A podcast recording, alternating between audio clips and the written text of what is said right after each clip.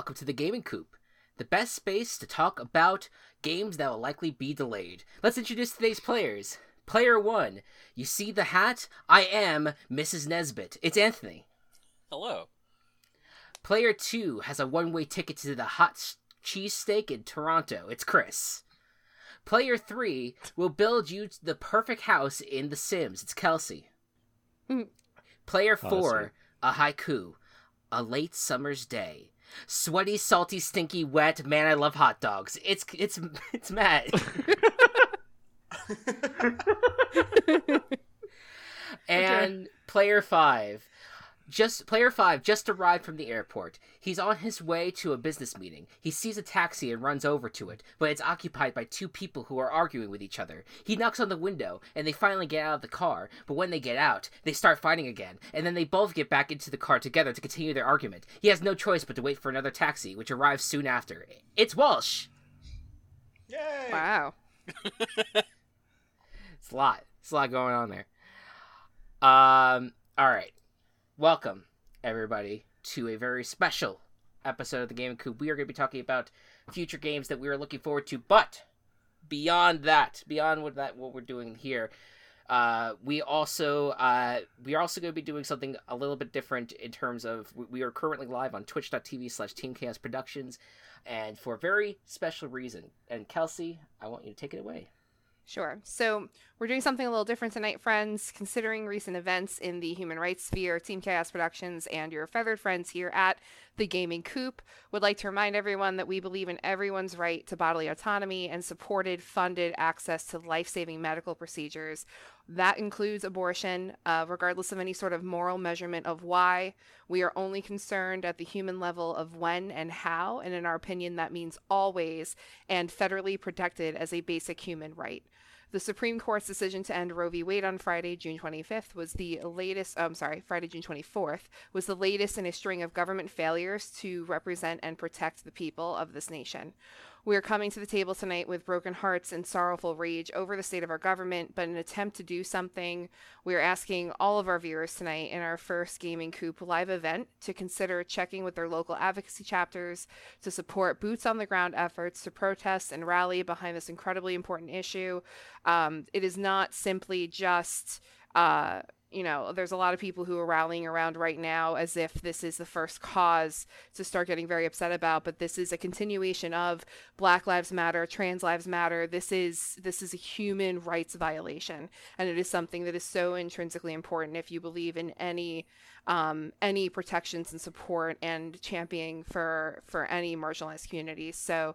Um, please please do what you can by watching tonight and donating. You'll be supporting ActBlue's various supported charities and doing just that. We love you all. Thank you for listening and let's do whatever we can to try and forge a better tomorrow. Yeah, thank you so much, Kels. And uh, I do want to shout out here uh, that we are obviously we, we encourage anyone to donate to any abortion funds if you have one in particular that you want to donate to, or if you can donate to them uh, en masse, that would be great. We uh, currently in the description below, uh, if you are listening to this after the fact, you're going to see a link to an ActBlue uh, donation link that will be uh, that has a total of 35 different uh, groups that includes abortion funds and just general support networks that uh, eh, that ultimately helped people get the uh, medical uh, me- medical uh, help that they need um, and that they deserve. Um, and uh, among the among the var- various different organizations that are being donated to here are the Texas Equal Access Fund, the Yellowhammer Fund in Alabama, the Women's Medical Fund in Pennsylvania, the Re- Reclaim Michigan Wind Fund in Michigan, the Women's Medical Fund in Wisconsin, the Women Have Options in Ohio, the Broward Women's Emergency Fund in Florida, and, and various others in all the states that are going to be really vulnerable to this ruling. Um, yeah, I, I echo everything that Kelsey said, and ultimately, I, I, think that it is, it stings, it really hurts, uh, but I ultimately we're going to have to just keep putting one foot in front of another and keep on fighting. And I think is, for me, this is for all of us. I'm sure like this is at least one way that we can give back is to kind of do this and hopefully just put the word out about how important it is to donate and also just speak out for women's rights and for rights for everyone ultimately this is not just women's rights um and uh, yeah, I, I, if you are currently watching live on twitch.tv slash Team Chaos Productions, you can uh, type into the chat the ex- exclamation point donate, which is up on the screen. Uh, you can, uh, you'll see that Nightbot link uh, will link to the all the uh, organizations that that donation link that I was talking about uh, will be there for you. And uh, if you want, may- maybe if you are watching and you end up donating, uh, if you have a receipt uh, that you would like to send to us, you could tweet at us at the Gaming Coop. I'll keep my tweet tweet deck open um, and send it to us, and maybe you'll get shout out on the show um, as we are recording it. Um, and uh, yeah, the it, the future definitely feels really bleak right now. But uh, there's I I I'm just gonna right now choose to think that there will be some kind of light to to you know look forward to. Whether it is you know hopefully that we get back to a point where Roe v. Wade and is is back intact in some capacity in the future, or even just you know I don't know. Just eh, eh, it, I'm ho- I'm I, I I guess you just have to hope that there's gonna be something in the future that uh, things that things like this can be turned around. But obviously, we have a long fight ahead. Um, and speaking of just you know keeping keeping it light and, and hoping that uh, that there's a light at the end of the tunnel, there's also a lot of small things that we can hold on to. Um, in that regard, and that is through uh, talking about things that we love, and that's what we're going to do here tonight. Uh, and... Uh, if I if I also may. Oh, absolutely. I was gonna wait a little bit, but since we're here, and this is a surprise to the rest of you as well, but if you share a receipt or a screenshot of your domain, your donation, your donation of your donation of any amount, and uh, you know tag us or even tag me specifically, uh, I will DM you and we will work together with really you having the power, me just maybe being the final veto of uh, what kind of middle segment I might torture these individuals with in the future. Oh so god. I want to give you the power to do that. Okay. So send your send your receipt to us of any amount, and uh, uh, I will work with you, and uh, you will be my boss, and uh, you can help me torture all of these wonderful people. Uh, I you know what? I'm down. I'm into it. Let's do it. I, I I'm excited, and, and yeah. So I'll, I'll keep my notifications open, and uh, if if you if you end up showing up in the next few, uh, it'll probably be a two hour recording overall. But um, if at all you guys show up during that time, we'll be down to uh talk. Uh, we'll be, we'll be down to shout you out. Uh, and Walsh will take care of the rest there. Um, Mhm. but yeah, And anytime, of course, you know, if you're listening to this pre-recorded, uh, send it my way anyway. Um, that's true too. I'm gonna have this going on for a while. I don't think I'm gonna put a limit on when this little deal of mine will end. So go No, ahead. that's fair. I, He could always he could always use ideas to torture us. One hundred percent, and I and I also and I also will be keeping the donation link. Um, uh, I- I'll be also writing a donation, uh, putting the donation link in the description of all future podcasts, including Virtual Ball Boys, um, as well. Um, just kind of keeping the word out, like, hey, fucking shit sucks. Let's do something about it. I've already. Done Whoa, language. donated. well, well, it's kind of. I'm kind of at that point Chris, at this did point. you Shit- just say shit the do be word suck. Sucks. It's yeah, this shit sucks. Whoa, whoa. No, I'm not. I'm not. I'm not holding back on that. Um. Uh. But yeah, I'll, I'll put the link in and for all of our future podcasts. And, We went uh, from the innocence of how much Go Cubs loves hot dogs to this Yes. so quickly. Well, it, well that, that that was kind of the plan, unfortunately. no, I know. I know. Going going in, but hey, look, I no, I, I'm I'm excited to be here. I'm excited to have a good podcast, but I wanted to get all the serious stuff out of the way.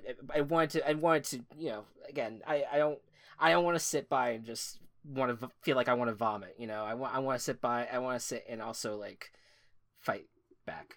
Yeah. Uh, I'm very bad with words today, and it's also and just in general, this has been a really very strange and terrible time, and so it's just it's just it's just hard to talk about these things. But I'm I'm hopeful that we could do good while we talk Let's about game. video games. Um, all right, It's also just been a hell of like uh, I don't I you know what before we even get into it. Uh, The last like day or two have been fucking crazy. I know I Mm-hmm. ranted to you guys about uh, it is true LA drivers are terrible, but like Mhm. I was like, oh my god, such a long fucking day, news in the morning, everything that happened, and then I got out of the shower at night and I electrocuted myself. Oh No my way. God! How and why? Oh my god. uh, I I was uh, plugging something in uh, after getting out of the shower, and uh, yeah, I I got I got a little shock. Oh, Oh my it God, wasn't man. like you know like a little spark you feel. It was like I was like, oh, my hand is tingling. Okay, my friend, you need to be watched. I, I, I, I, I feel very bad for your the last twenty four hours for you. Um, but yeah. Did you this is- smell? Did you end up smelling like you were a little on like a little barbecue spigot? Did, did you No. smell like pork or anything? Did you, did you toast a bit? Uh, no, thank God. But Okay, that's good. That's good. it was funny. Alright, I was like, uh, I was googling. I was like, what do I do after being electrocuted? Uh, this and that. But no, I'm I'm very lucky. Uh, Yeah. And I wanted to share that story uh, real quick on recording just to get your guys' reactions. Oh yeah, no, that's that was. I actually had my hands like over my eyes and pulling my eyes down just now as you said that. I was extremely like, oh no, oh no, Oh, oh, buddy. happened. oh buddy, Oh no. Um, but yes, uh, let's let's turn to the topic at hand, which is uh not nearly as important as everything else that we just talked about. But uh, look, this month, despite all the terrible shit that's happening in the world, in terms of appreciating the little things, we did have a bunch of gaming announcements that happened this past June. Um, and we, uh, I, I obviously it wasn't as great because E3 is ceasing to exist, but uh, there there's still a lot of games that we're looking forward to, and whether it's a game that was announced during this month or a game in general that we're looking forward to, we're gonna come to the table and talk about it. And we're gonna do it a little bit different than our other ep- episodes. And if you remember the episode last year, you'll remember how we did it then, where we are going to just do a little roundtable where we, we'll take it turns talking about one game um, that we're interested in, and we'll do that three times, and then we'll save honorable mentions for the end. So, all that said, Anthony, Yes. You're going to be first up here. Oh. What what is your most or what, what is one of the games you are most anticipating right now? Thank you. Yeah, it's tough to pin just one or like in a specific order. Right. But I think what I want to kick us off with is Starfield. Um, Starfield is, of course, the next Bethesda game made by uh, compulsive liar Tom Howard. Tom Howard. Oh my god. Guys. yeah, it's okay. We'll we'll power through. We're gonna power through it. Uh, We're all we're all in this together. Todd Howard. Um, but you know, I was really skeptical of it because I was like, oh, you know, they have nothing to show for it. It's it's still coming out this year. It's gonna be bad. But then they kind of surprised me by not only delaying it, but also giving us a pretty meaty gameplay trailer, which I appreciated.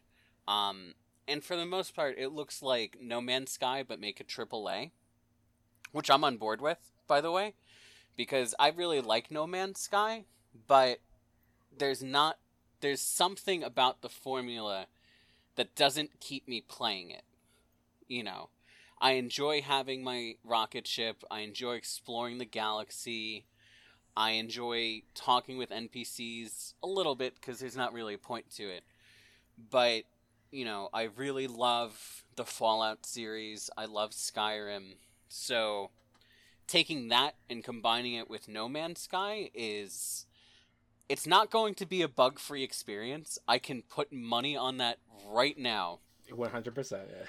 Yeah. Um and I think that a lot of the things that they've promised like thousands of worlds that you can fully explore, I think a lot of people know going into it that it's not like each world is going to be a 50 hour experience where you enjoy it the whole time, right? It's going to be like procedural generation and whatnot. But I think that from what they've showed, it's enough to get excited about it.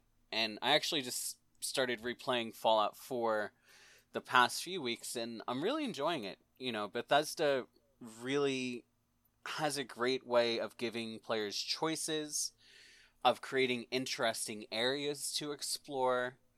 You know, they create these really cool little stories in each of the locations. If I have something that I really hope for Starfield, it's that the scale does not compromise on the quality of each individual experience. Because what that really is where the magic of Bethesda games is, you know, it's all the little little memorable experiences you make through the main quest journey. Yeah, absolutely. I um yeah, my my my first Bethesda RPG was Skyrim this year.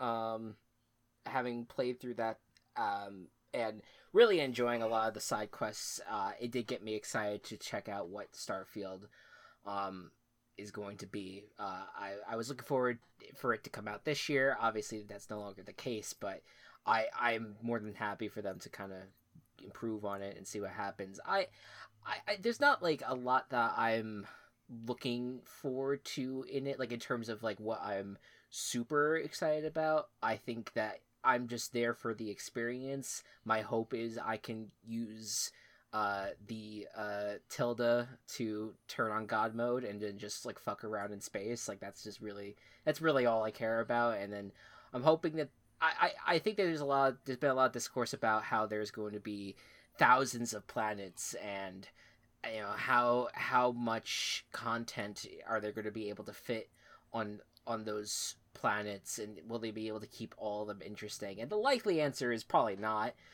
but i don't think that's going to matter if the what the core game uh, ends up being. And and if there's some pretty solid side quests over all around like i don't think it's going to matter if one planet ends up being a dud amongst the thousands um um, I'm yeah, I'm looking forward to it. I, I think why why I was really uh, I, I, I don't think I was really caring about too much, but now the more we kind of get away from it, the more I'm like, oh, that's gonna be fun. I think is gonna be the ship cons- customization. Yep. Uh, that that's like the how it, it's gonna be like the you can design it and shape it any which way you you want. Like I think that's gonna be really really cool. I hope. I, I I don't know. Something tells me that it's gonna be like limited to the amount of resources that you have, or at least that's what I'm worried about. I hope that is that is not the case, uh, but we will we'll, we'll see. Uh, anyone else looking forward to Starfield in any way? I am looking forward to it. However, I'm like I've been I've been so let down by gaming people that I've really loved and trusted for previous series that have just completely fucking failed. That I'm like Mhm. always a little bit like, yeah, I'm really looking forward to it, but I don't want to get my hopes up because I'm afraid that they're gonna blow it. Um, and while I am like very much looking forward to seeing what Starfield has to offer, I am uh, notoriously, as I've said before, on the coop, extremely picky and a pain Mhm. in the ass. Um, don't don't agree with that one. Don't agree with that one. Um, just kidding. But so like I'm I'm not sure if like I'm hoping like I love the Mass Effect series so much that like anything else space related I will compare to that just because I'm Mhm. annoying. And so I don't know. Like I am looking forward to it, but I have some trepidations. I'm not. I'm a little bit concerned at how they're really gonna how slash if they're really gonna pull it off. And I really want Elder Scrolls uh, Six. So yeah. um, No, I really want them to just push this out to then just go to that.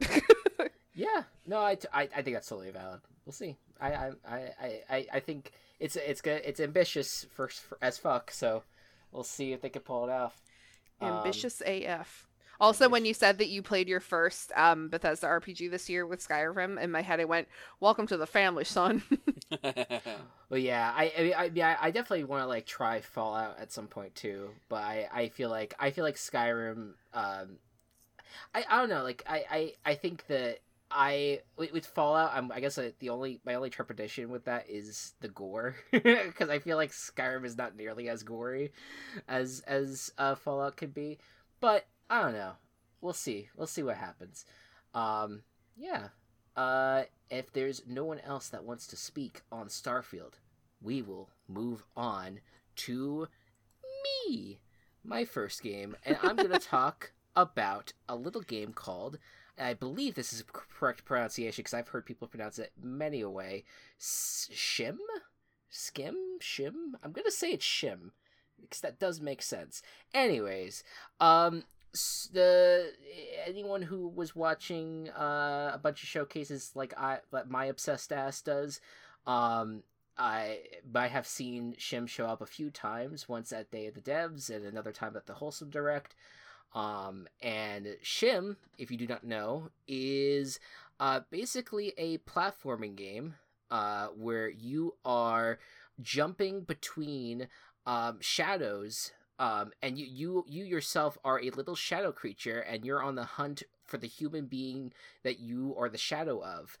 Um, and so you, and you're and you don't you can't survive in a non-shadow so you are basically just jumping between different um uh shadows that are being projected by objects that are around you like lampposts or uh like bicycles and and and cars and things like that. Like you have you have a lot of different shadows in this environment and it's super like it, it what what the trailers have shown it's like super stylized uh where like everything is like one color and then you have like the shadows that stand out um and it's super detailed it's it looks so much fun um it was i think a lot of people uh raved about it uh from like the little bit of time that they had to preview the game uh during summer game fest um and it's just it, it it's one of those uh like it, it's it's perfectly tailored made for me who generally loves games that are super chill that are uh that are just fun that that feel good mechanically um and also tell a very wholesome story and i don't I don't know if what's what's a more wholesome story than a shadow trying to find its long lost human.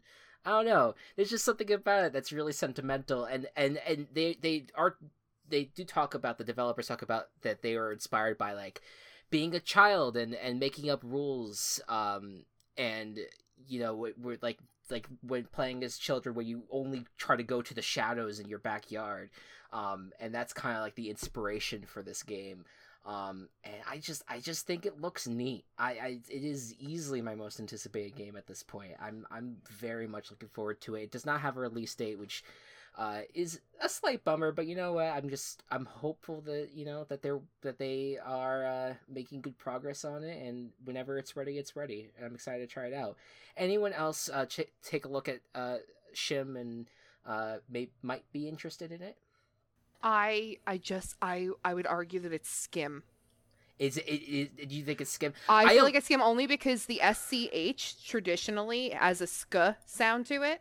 Yeah. Um, and to me, it has to do with with the shadows are almost acting like puddles with the dynamic. So I think of like skimming a puddle or skimming the water. mm. So that Mm. is my that it would be my argument. Um, I have literally nothing else to contribute other than it looks very good, and I'm looking I'm excited to hear how it how it pans out because I think that it's I champion new novel ideas, and Yes. and and I'm so fucking tired of all of the games that come out that are literally just carbon copies of what came before with maybe slight texture adjustments.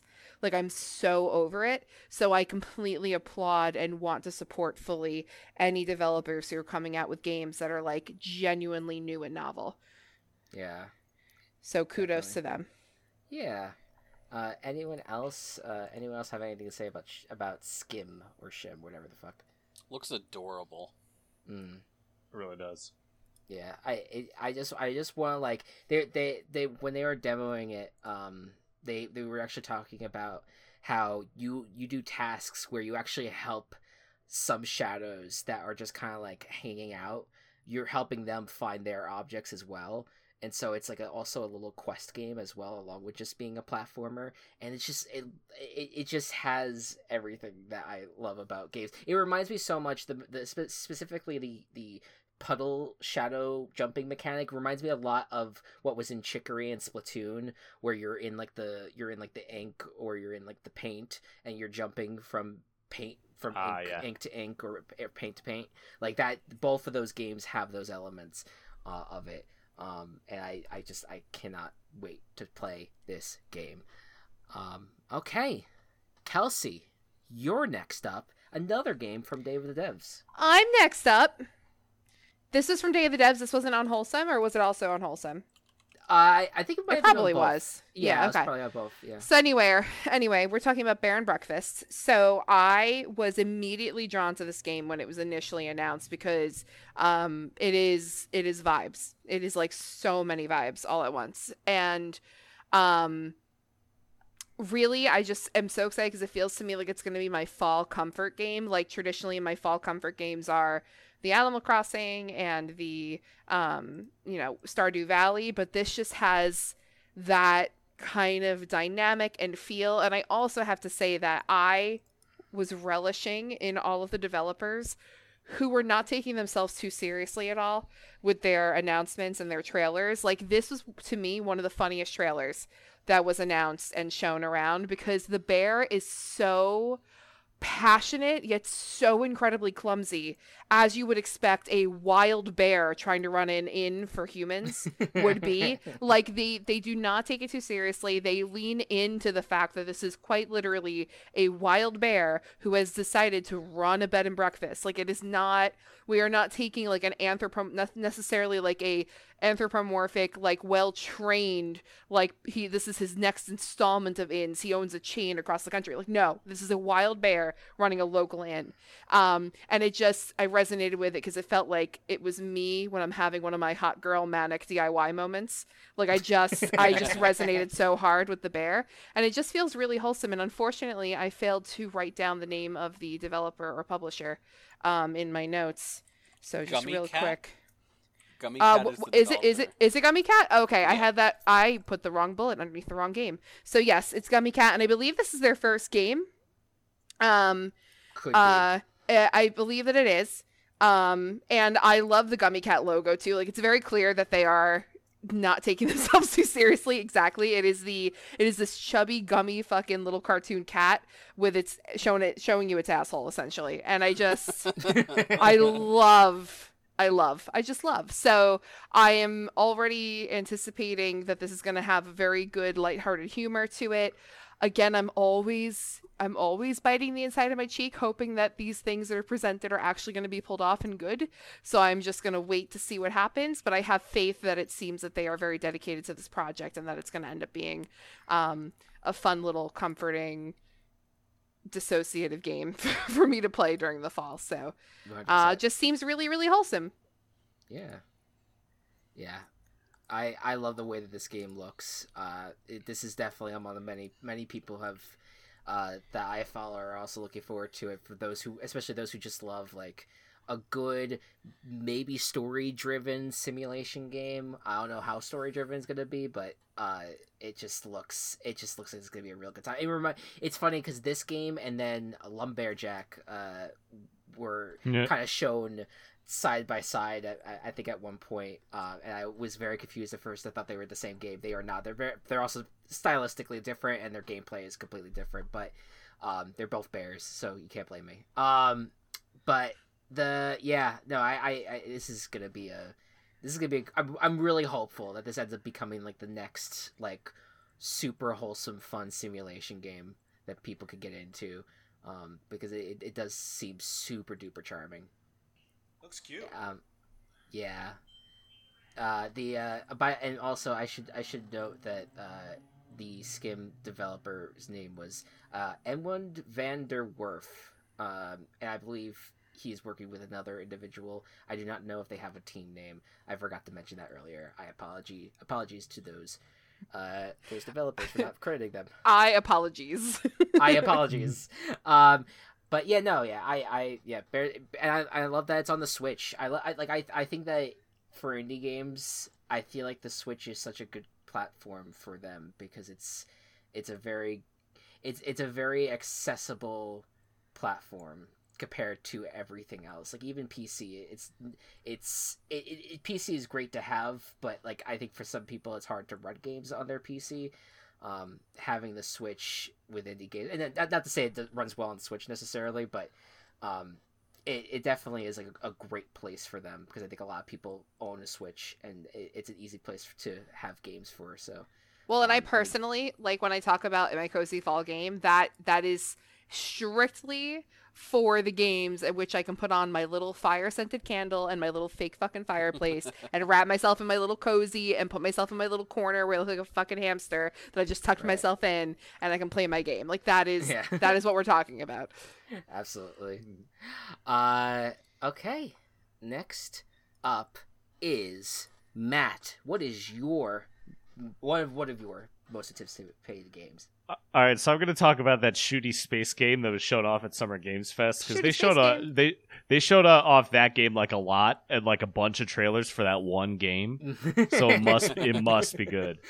No, I'm actually I'm actually talking about um I'm going to be talking about uh Scarlet and Violet, Pokemon Scarlet and Violet, um developed by Game Freak, of course. Um, when the announcement trailer came out earlier this year, I almost thought I was almost not disappointed, but I, but surprised because I was because I was thinking, wow, this seems early for another Pokemon game. But no, they seem to be on a three year generation cycle, which is hopefully sustainable. yeah. I worry about that a little bit, but at this point, Pokemon is a is a money printing machine uh, that the Pokemon Company International is going to keep milking for whatever it's worth. Um, which I get it. Um, so I've kind of like I've I've moved away from like expecting every Pokemon game to be amazing because they're not going to be masterpieces of games anymore, which is the sad part. But for the most part, they're still pretty damn fun to play, and I think that Scarlet and Violet um, is going to take wh- uh, a lot of what they were able to learn from Legends Arceus and put it into a more standard Pokemon game. I think that the uh, the environments, the new Pokemon so far for Scarlet and Violet look amazing. I love the way the legendaries look. I love the fact that there's going to be such uh, distinct version differences in the legendaries and the professors. Um, the starters uh, look look a ton of fun. Fuecoco is just so good. hmm Um, the one thing I do not like, and I will I will bitch and moan about this, is the fucking uh, player character designs. They look like porcelain doll, like baby faces. I hate them. I hate them so much. Um, but it is going to be it, it is going to be interesting to see how they do a, a, very non-linear Pokemon game because it's most Pokemon games are you go and you do things in this specific order and then you get to the end and you win. And this seems to be a little bit more uh, a little bit more spread out. So I'm really really excited to see what they uh, what they do with it. Uh, I will I will probably be getting both, but I'm gonna do uh, uh, Scarlet is gonna be my my main version. And holy shit, the Scarlet Legendary looks cool. Yeah, I I am a new Pokemon fan, I guess you could say. Welcome to the Uh, family, Sean. You're welcome. yeah, yeah. It's a lot of a lot of welcoming. I'm. I, I, I- it's new franchises. Um, yeah. Pokemon Legends Arceus was fucking phenomenal. Um, I mean, obviously it had its flaws, and I'm not. I'm not. I'm not gonna sit here and say it's a perfect game by any means. Um, and I think one thing I definitely tell is a big difference with Scarlet and Violet here is that. My God, the the world looks like it has so much more personality already, which is what maybe was my biggest complaint with with Arceus. Um, but I I really I, I want to try it. I, I I'm not I'm not the biggest turn based combat guy. I feel like it's it, I, I I tend to get tired on those games very quickly. Um, but I want to try my best to go through it, and I think that if if the co op is gonna work the way it, they make it sound like it's gonna work, which I especially after what happened with Mario Strikers, I, I'm I'm very I'm scared. Yeah. I'm scared about that, but um, you know, I I'm I'm hopeful. I I I also probably will get Pokemon Scarlet. Um, I yeah, I, I just want this to be a I, I want this to be a, a my first introduction into like what a normal Pokemon usually is. Um, obviously it won't be a normal one because it is non-linear, but I, I I like the idea of being able to explore and kind of take on whatever gyms I want to do in order. Very, I, which I know is very like Breath of the Wild esque because you can go in any direction, fight whatever bosses that you want to in order as well.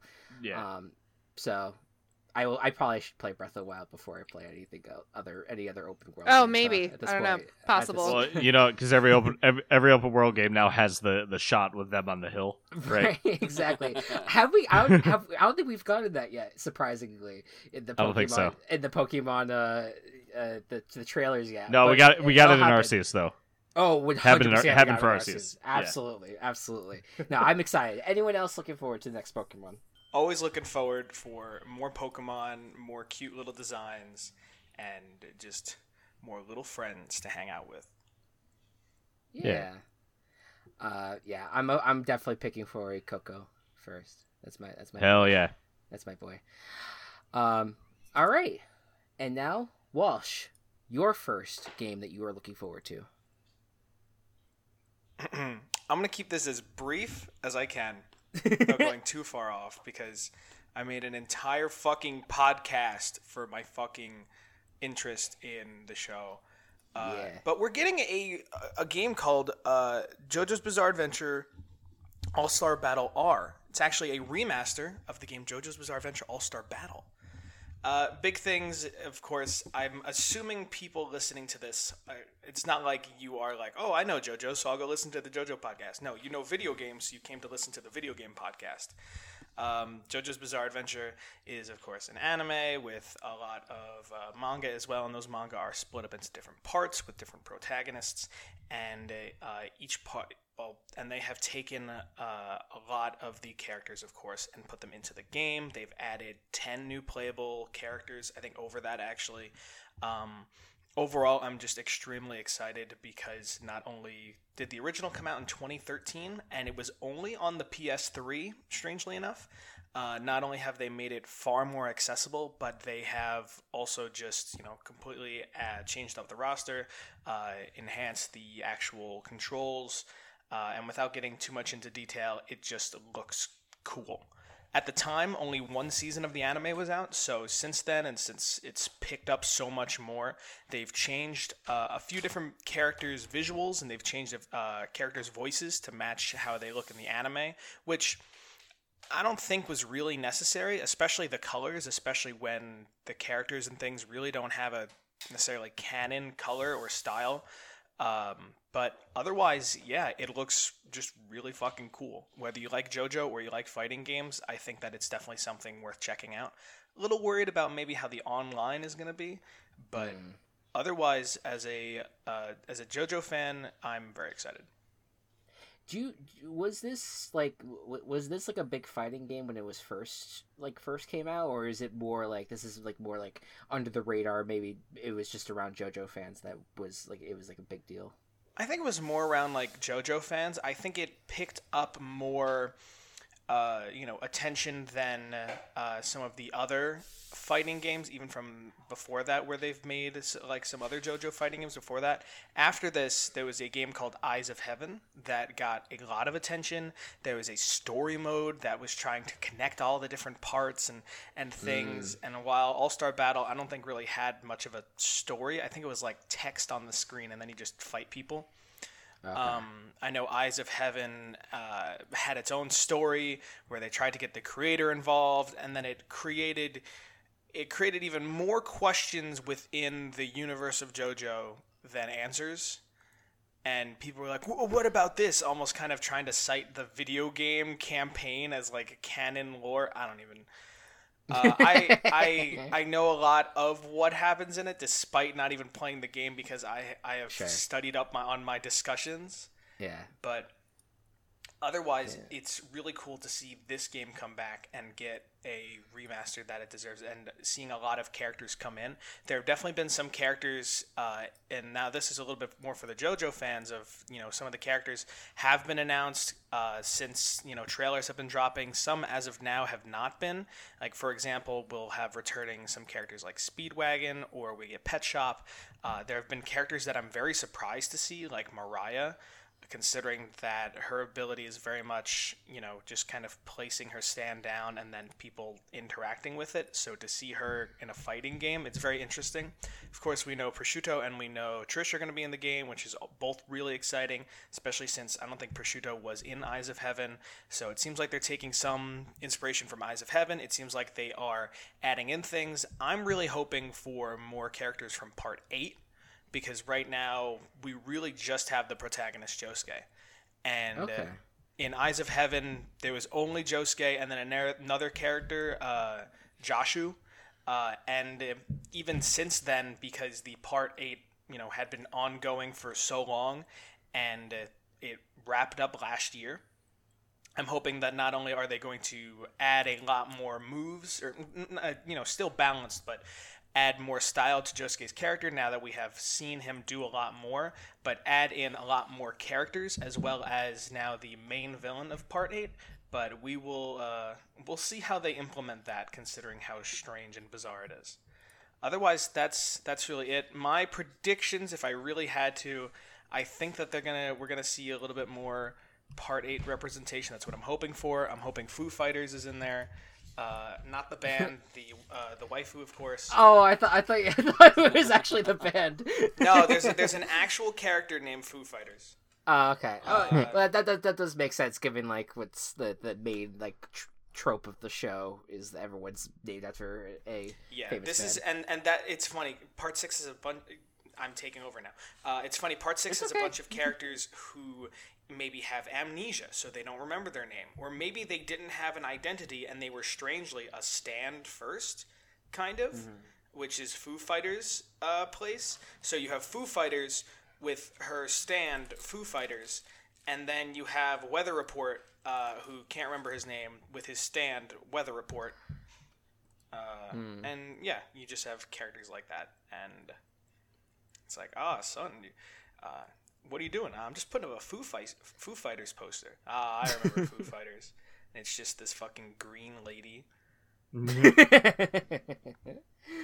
yeah, otherwise, yeah. that's what I'm. That's what I'm hoping for. They did put out an early access thing where they put out only four characters. It looks like they've added new things where you can uh, summon and assist to break combos.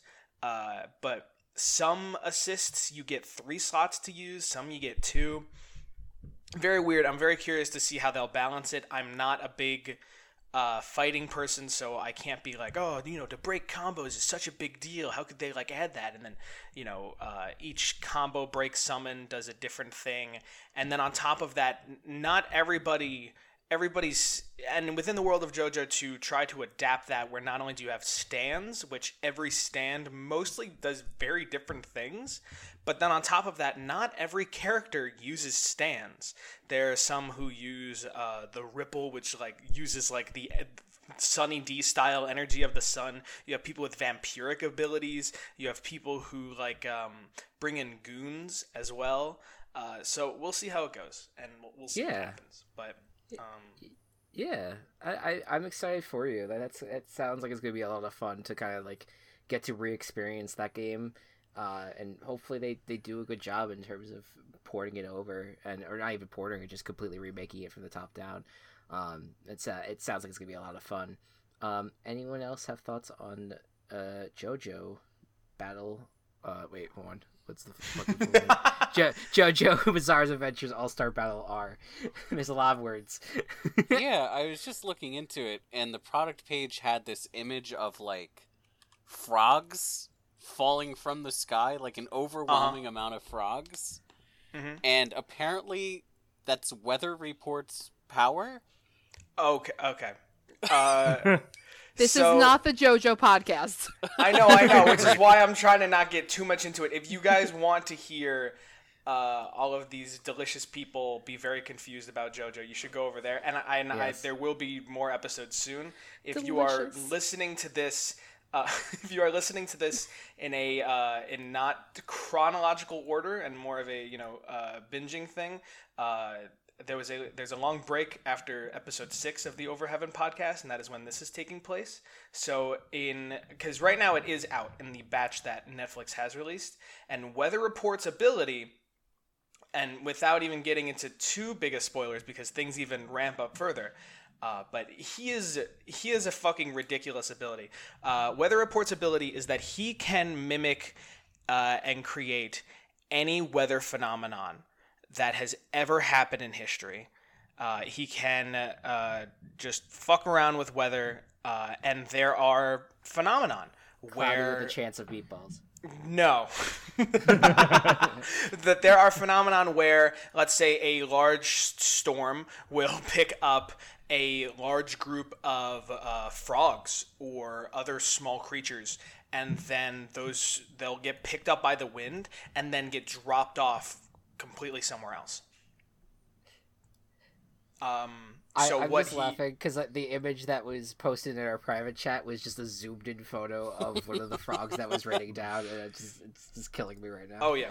So uh, to support one of the characters and to just create fucking absolute chaos uh, over the prison, uh, Weather Report brings in uh, a fucking rainstorm of toxic like jungle frogs that oh my god. And because they're hitting the ground and like splattering, they they're like extremely like toxic to the touch.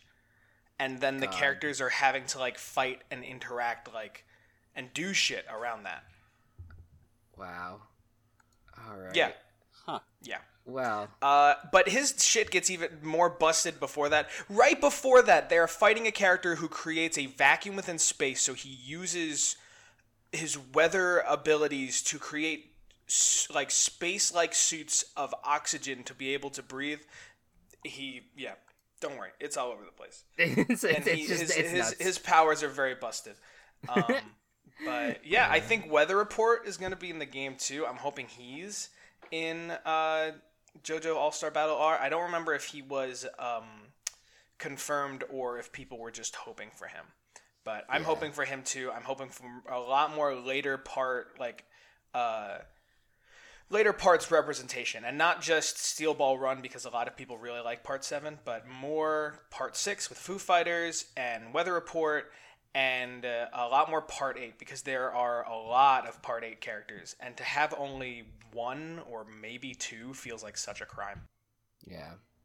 Weather Report is a kick-ass band, by the way. okay. I I I I've actually I I don't know if I've ever I I, I probably have heard a song from them. I just Have, didn't know. have you if it heard the song Birdland?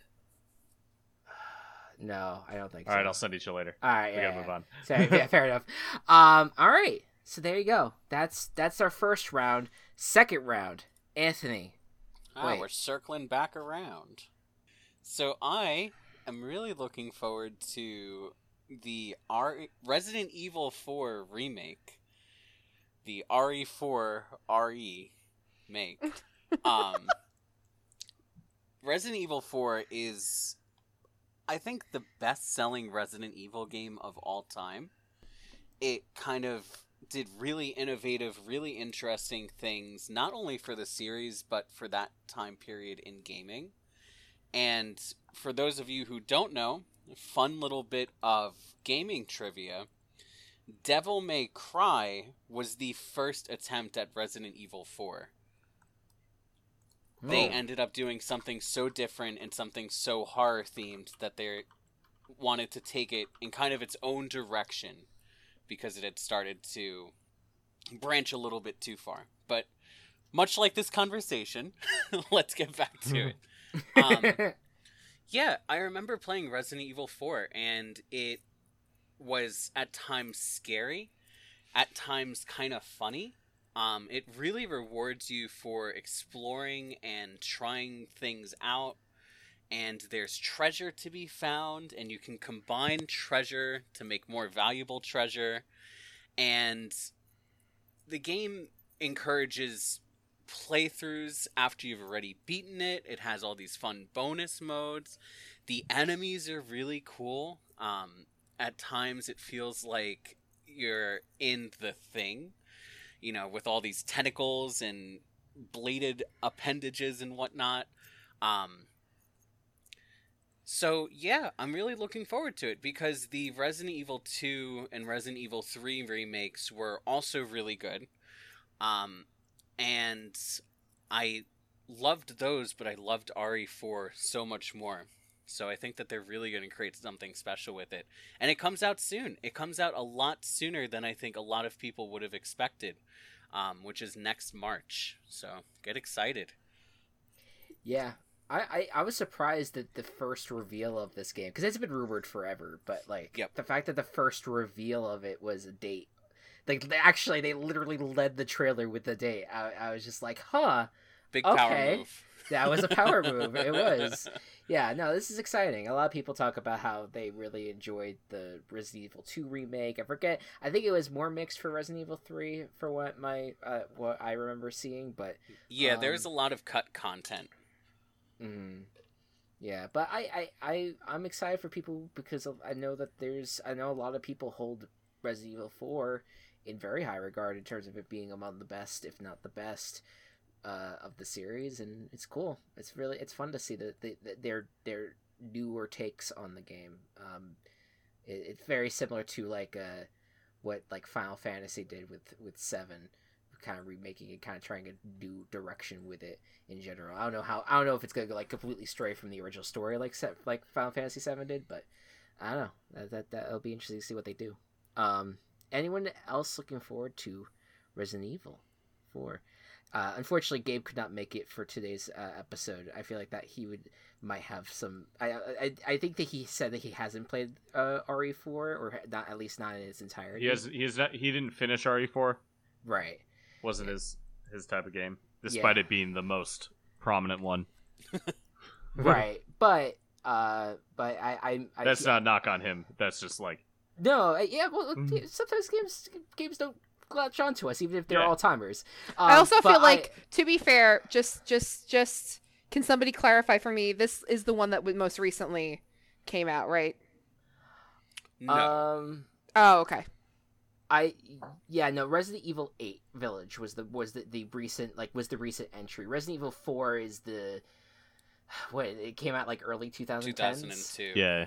Oh, okay. Oh, even earlier than that. Holy Yeah, it was PS2, GameCube era.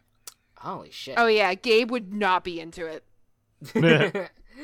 uh, but no, I, I definitely think uh, I, I, I- I definitely would be curious what his opinion is because I know that he probably will end up trying it, or at least it sounds like it sounded like he was interested in trying it. Yeah. Um, but yeah, exciting stuff for Resident Evil fans, uh, especially with the Village DLC also being announced recently. That's gonna be very cool. Um, okay, next up is me, and I'm gonna talk about another Crab's Treasure.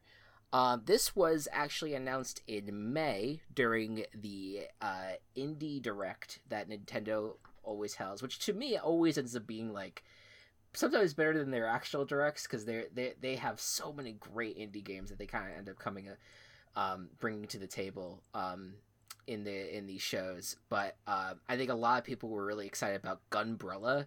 But the game that I walked away with here was another Crab's Treasure in the description to the trailer go it, it reads another crab's treasure is a souls-like adventure set in a crumbling underwater world plagued by a mysterious curse. As Kril the hermit crab you'll need to wear the trash around you as shells to withstand attacks from enemies many times your size. Embark on an epic treasure hunt to buy back your repossessed shell and discover the dark secrets beyond, behind the polluted ocean.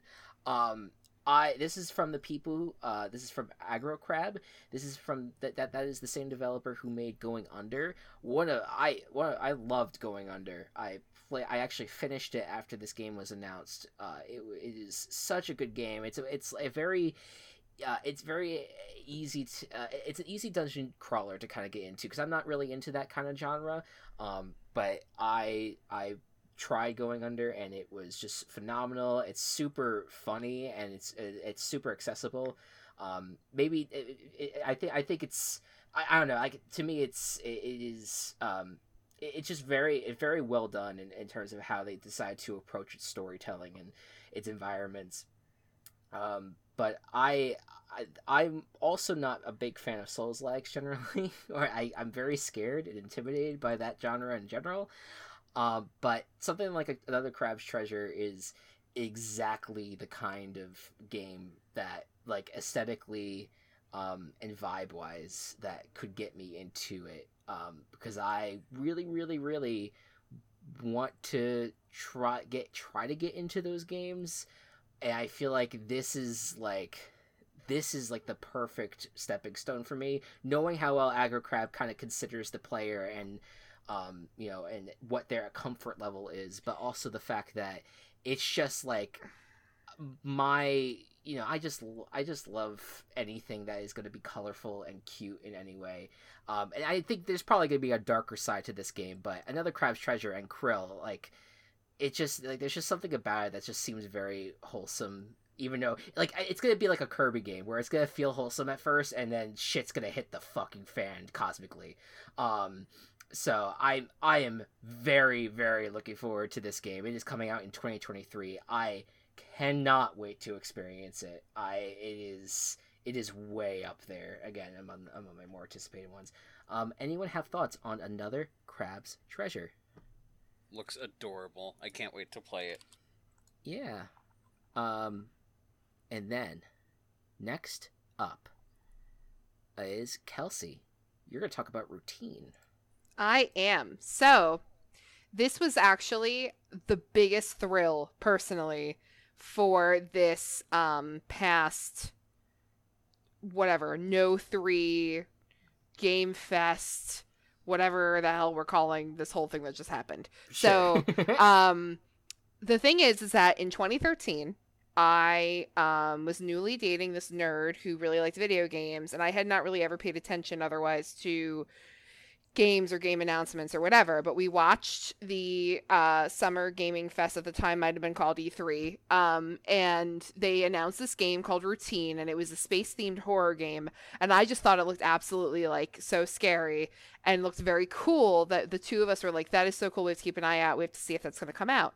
Uh, like a year or so came or went, and all of a sudden we realized, hey, we haven't really heard anything about that game. And we'd look it up, and it was radio silence. And this happened for nearly 10 years. And then every single uh, f- f- gaming fucko fest that happens every summer, um, we we are anticipating we are anticipating the tra- the the trailers and one will come up and it'll be like a little robotic a little evil a little spacey looking and we'll be like oh my god is this routine? And every time it was never routine. So cue to us literally just laying laying and watching the the thing and uh, uh, uh the trailer comes up and the wait was like does this a couple of minutes a couple of seconds into the trailer we didn't really say anything then all of a sudden i went this isn't this looks like routine? No. And anthony was like i don't i don't know maybe it looks like routine. And then i was like i think it might be routine. He's like i don't know it could be routine. And then i was like no i don't think it's routine. And then and then and like we just we went back and forth in the most ridiculous conversation. And then all of a sudden like the bass dropped and the word routine came up on the screen. And we literally both went ah!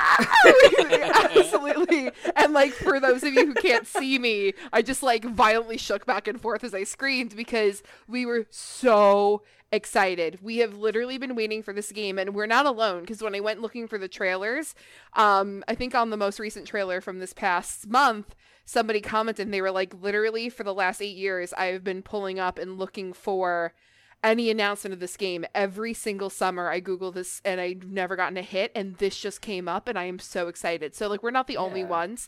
Um but essentially i in in preparing for this i shared both the original trailer that came out in 2013 as well as the one that was just updated and, and announced in 2022 and um, I don't have the exact information on this, but essentially, this game is coming from um, the developer is Lunar Software and the publisher is Raw Fury. And I believe that Lunar Software has always been the developer, the but they they started in with the game around the early 2010s, um, but eventually scrapped the project and started over because they were unhappy with the product and were struggling to make something that they were really proud of and behind.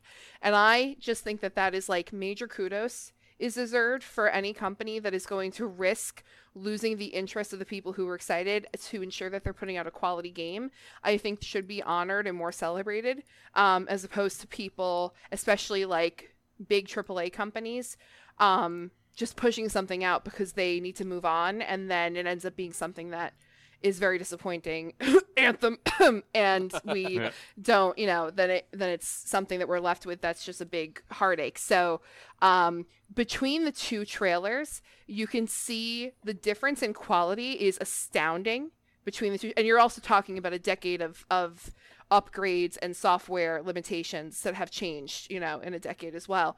But um it's clear that they have kept to what appears to be the original story um, you are still in the both trailers. You're walking around with a scanning device, which is called a cosmonaut assistance tool or a CAT.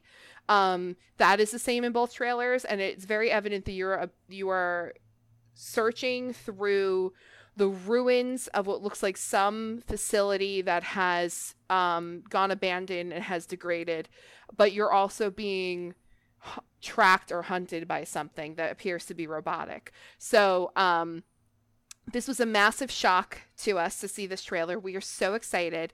Um, and I actually was able to pull up from the website uh, a description because it's not it's very clear from the trailers that it is a sci-fi horror game but there's not a lot that's made clear beyond that. And so i found a description of the game from the developers and the publisher that i don't think that is spoilery at all.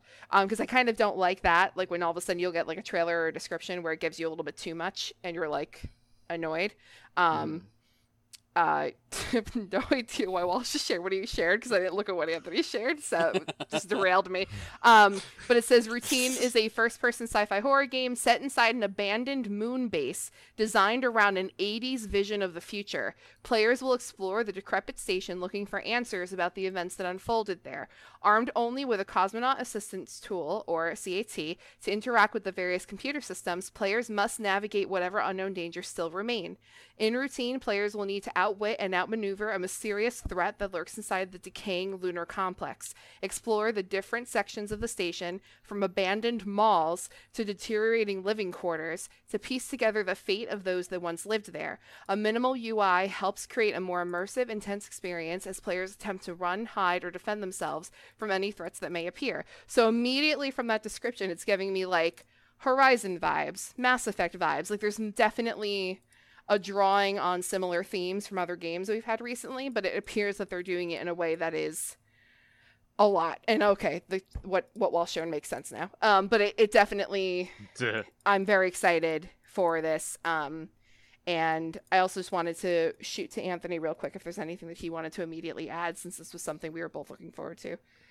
Yeah, I like a lot of other people just assume that the game was completely abandoned because that unfortunately does happen you know, people announce really, really cool looking games and then for one reason or another they can't finish them. And you know, after a decade, if you haven't heard about an indie game, it's usually safe to assume that it's done. Um, but I can't even tell you how excited I am, how excited Kelsey is too to see this. Um, they kind of built this eerie abandoned s- space station with killer robots wandering around thing before Alien Isolation came out. Yes. Which is really important because if you look at this game, you're like, oh, that's just like Alien Isolation, but they really kind of broke ground with it, even though they didn't end up making it way back when. Um, and what they've shown is just absolutely chilling. Like the trailer, the robots are scarier than pretty much any other game robot I've seen. Um, they didn't have to give it teeth, and I don't know why it has. Them. And and it looks like in like the picture that you shared that you said scary robot from routine, like the absolute the animation behind that where it's it looks like it has multiple jaws that unfurl with multiple rows of teeth like we're talking about like an ancient Great. megalodon jaw that was attached to a space robot so like oh. yeah it's like you know it, normal Oh, totally normal and totally like sends sends sensations through very many parts of my body. I'm like, oh god, what is that? So, um, and like to be fair, I am a com- yeah, that's a better picture. I am a complete fucking baby about shit like this. Like, we're so I am like I am so excited and this is so cool. You bet, you bet that I'm gonna like load this game up, play ten minutes of it, cry, then make Anthony play it in front of me, and then probably stay on my phone the whole time so that I don't die. Like so, like that is the dynamic that we're mm-hmm. working towards. But I still That's am fair. just. I am so proud of this company and I'm so proud to like have witnessed like I feel like a proud auntie on the sideline. Like, yeah. oh, oh, they're they're doing it. They came back and they're gonna why did you send it twice, Anthony? Okay, I wanted to send another picture, but oh, okay. okay. Sorry. um, so I don't know. Just I think it's very exciting, and I, I implore anybody, even if you don't think that you're going to be interested in the game, to watch. I put both links in the docs so to watch the 2013 trailer and then immediately follow it up with the 2020 trailer.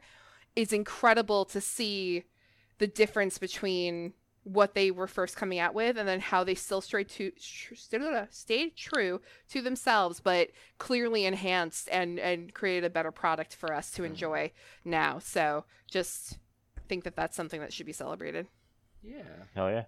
Love it. I love when that happens in games. It's a good time. And you were very excited that because you didn't, you've not followed that, so you got so excited over the fact that I forget which conference had this, but I think it was, it was one of the it conf- Summer Game Fest. It was, it so was, it was the bridge. That was the okay kickoff. Yeah. Because I feel like we were not like not that the Summer Game Fest was like bad, but it wasn't our favorite conference No, of all no, that were not by- announced. not by not by a shot. Yeah. Right. So then when we had the conversation where you're like, yeah, nothing really interests me. And then I shared with you, like, we had this huge excitement over this game. You got so excited. You were like, wait a Yeah, minute. Well, well, it just it's it, again like I, like I said, it, it's it's it's a real it's a feel good story when a game that you think is dead comes out of nowhere and it's just like, hey, guess what? Like we're here. And it's just- hey. well, it's especially, especially especially an indie game. Like it's very hard. Like it, game development is super fucking hard and difficult, and the fact Yeah. that they were able to pull it off, that's just that. is- that that's a, it's awesome. That's I, good I, shit. I I was I was really really excited for you guys on that front. All right, Matt, your next game. All right. I would like to talk about Xenoblade Chronicles 3. Now, I am not a Xenoblade Blade player. The only game in the series that I've actually played is Xenoblade X. Uh, and I've talked about it on the podcast before because it, holy shit, it has banger music. Yes. One thing about the Xenoblade series is that it has banger music. Another thing about the Xenoblade series, uh, minus X with Chronicles, uh, Chronicles 2, and I assume 3, is that when you try to explain the plot to someone, you look like you're having you, you sound like you're having a, a, a conniption of some kind. Because the plots are s- seem just so incomprehensible. Hmm but when you are actually like in the moment and experiencing the plots whether it's through the game or the way that i've experienced chronicles and uh, chronicles 2 um, is through a let's play. Shout out Chuggaaconroy.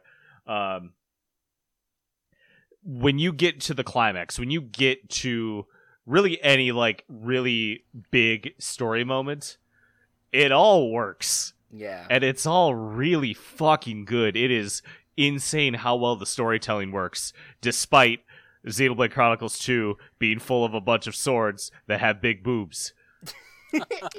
I'm sorry. I'm sorry. The swords have big boobs?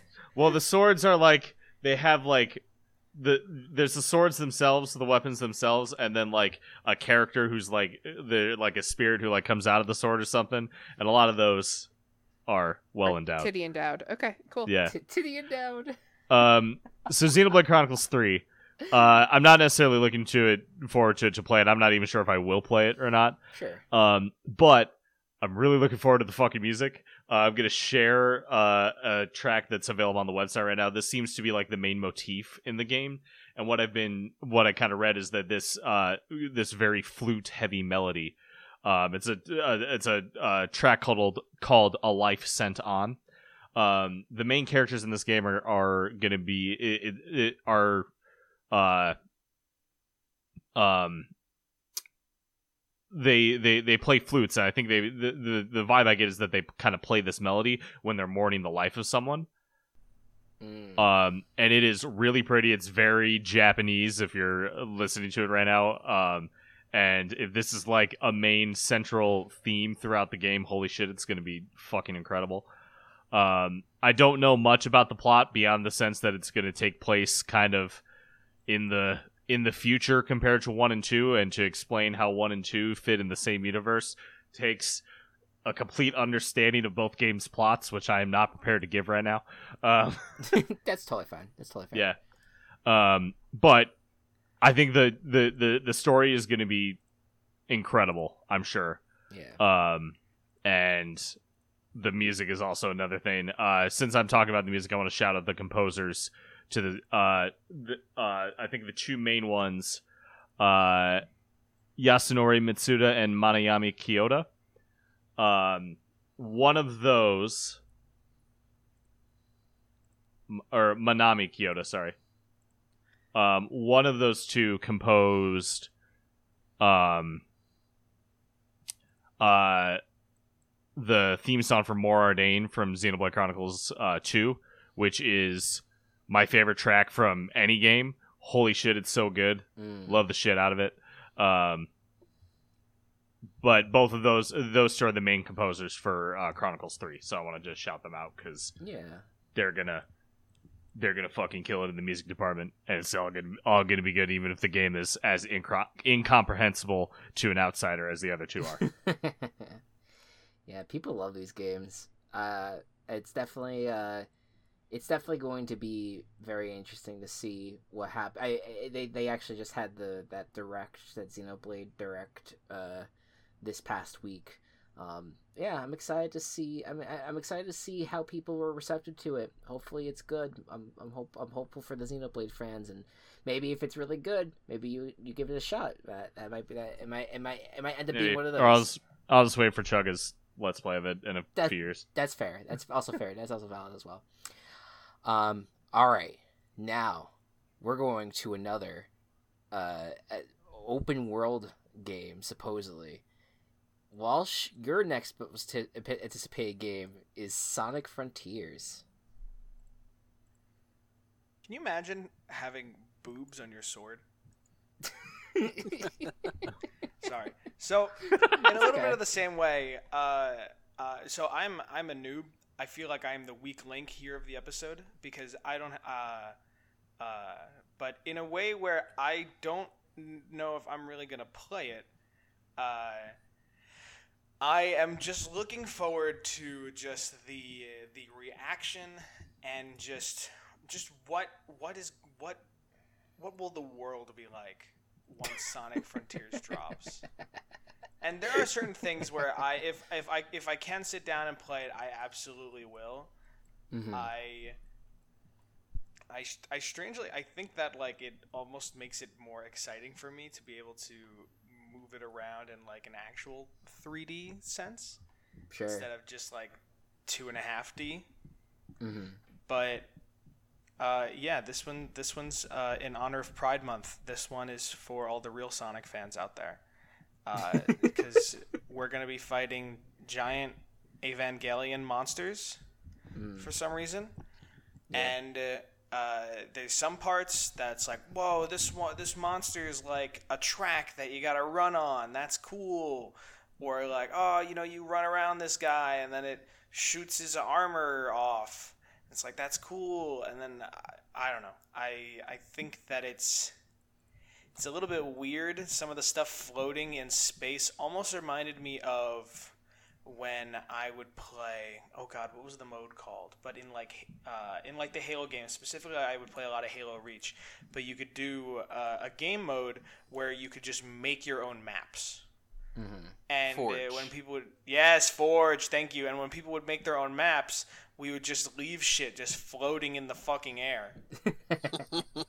and it and it just looks so much like that and uh, it's it's a little bit like but who what ancient civilization put this spring here Oh my god. but it's just it's gonna kill me seeing people freak out about like such little things as like the seagull catching up with sonic when he's like when he picks up in speed things like that um, it doesn't even flap its wings. It doesn't flap its wings once in the entire trailer. It literally just pivots left to right, outruns Sonic, comes from behind him, changes in altitude. It doesn't flap its wings once. this this is why i'm looking forward to sonic frontiers I, me too, me too. Well, this is well, well, you you you you basically captured my feelings on it, in like in its entirety. Where I'm like, it this I want this game to be good because I want to enjoy a Sonic game, but I I'm afraid that it, I'm afraid it will not be good. Uh, and but at the same time, the joy that I'm gonna have of people finding all the wacky shit that's in this game is gonna make for some good ass fucking social media. Like social media, say what you will about social media, it's a hellscape. It's a you know light take a fucking torch and light a fire to a fire that's already there. It is gonna be beautiful. Chris, that was Sonic that was so eloquent. when Sonic when Sonic Frontiers comes out, it's gonna be it's it's gonna be a good time. I'm I am also very excited for this game. Um, all right. Uh, uh, and real quick before we get to the mid seg, I just want to remind everyone that we are currently uh, raising money. We we're not keeping track of it, but we we at least want you guys to uh, go out and donate to your local abortion fund. Obviously, with everything that was happening, uh, if you're watching live right now, you can use the command exclamation point donate, and Nightbot will show up with the link to donate to a bunch of abortion funds and organizations uh, that will directly help in the effort to help people uh, get the medical care that they need. Uh, eh, specifically when it comes to uh, getting an abortion because they should have the fucking right to. Um, and of course, uh, if you do do that and have a uh, a receipt for it, tweet at us at the Game Coop and also tweet at Walsh uh, Animation as well. Um, you can uh, you can also you can send him the uh, receipt. What was it again? And, they, and then you're gonna you'll message them and they'll help you come up with the next mid seg. Yeah, yeah, we'll, we'll figure it out. You show me the receipt, and you'll be my new favorite person. And then you are going to come up, or just pitch to me, like, w- what mid segment should I should I put them through? And Yeah. as long as it's not something like super weird or uncomfortable, I should have no problem with it. And then I, and then I will, uh, you know, I will credit you uh, for the ep- in the episode, and I will put them through whatever funny shenanigans you'd like me to do.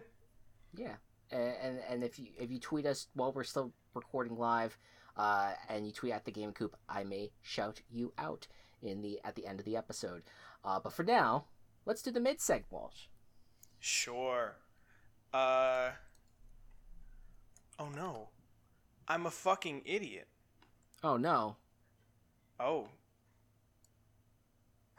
Is this a receipt? Kelsey. You bitches are mine.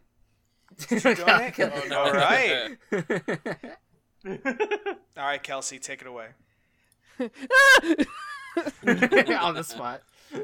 Everybody just start making a bunch of sounds like we've done a few other times. Da, da, da, da, da, da, da, da, da, da, da, da. and for just on the record, Matt is the composer of this song.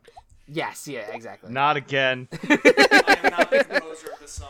I'm the composer of this song. Stop. Uh, I'll, I'm I'm writing a feeling cease and such desist. fucking Idiot because I had it ready and then uh, all the shenanigans happened earlier, and I am very sorry, Mr. Chris, about what happened. Is it? Do you not have it? Because if we don't, it's okay. We can move forward. Oh, I just need to type it out. Hold on. Ah, Actually, okay. I'll just do the first one real quick. So we are going to do a fun game, and we'll do it here in our own Discord order. Um, Okay. I asked you guys. Uh, I'm going to send something to you using the ability in Discord where I can spoiler something, where you have to click on it to look at it, and we're going to do a little bit of a game. I think the the the the basic kind of word for it would be headbands is the kind of like Hasbro type game, but you are going to get a character and you're not going to know who it is. And it'll be a video game character. And then asking us yes or no questions, you will have to figure out who it is. Okay, so we should not for for the Discord thing. We should not click on the spoiler text for the character that we are. Yes. No, so for example, I am sharing this one. It says Matt, and then it has something spoiled underneath it. I added some extra characters so that you cannot base the length of the spoiler off Okay. of the name of the character. So Okay. uh, don't try to. And be I too should not click on that. So everybody but you can click and look at it. Okay. All right, Matt, are you ready? You have your All right. character. Only yes or no questions, right? Yes. Okay. Am I a Nintendo character? No. No. No. Am I a uh, PlayStation character? No. No. Am I a human character? Yes. Yes. Yes. Okay, that doesn't narrow it down very much at all. um, am I from a platformer game? yes. hmm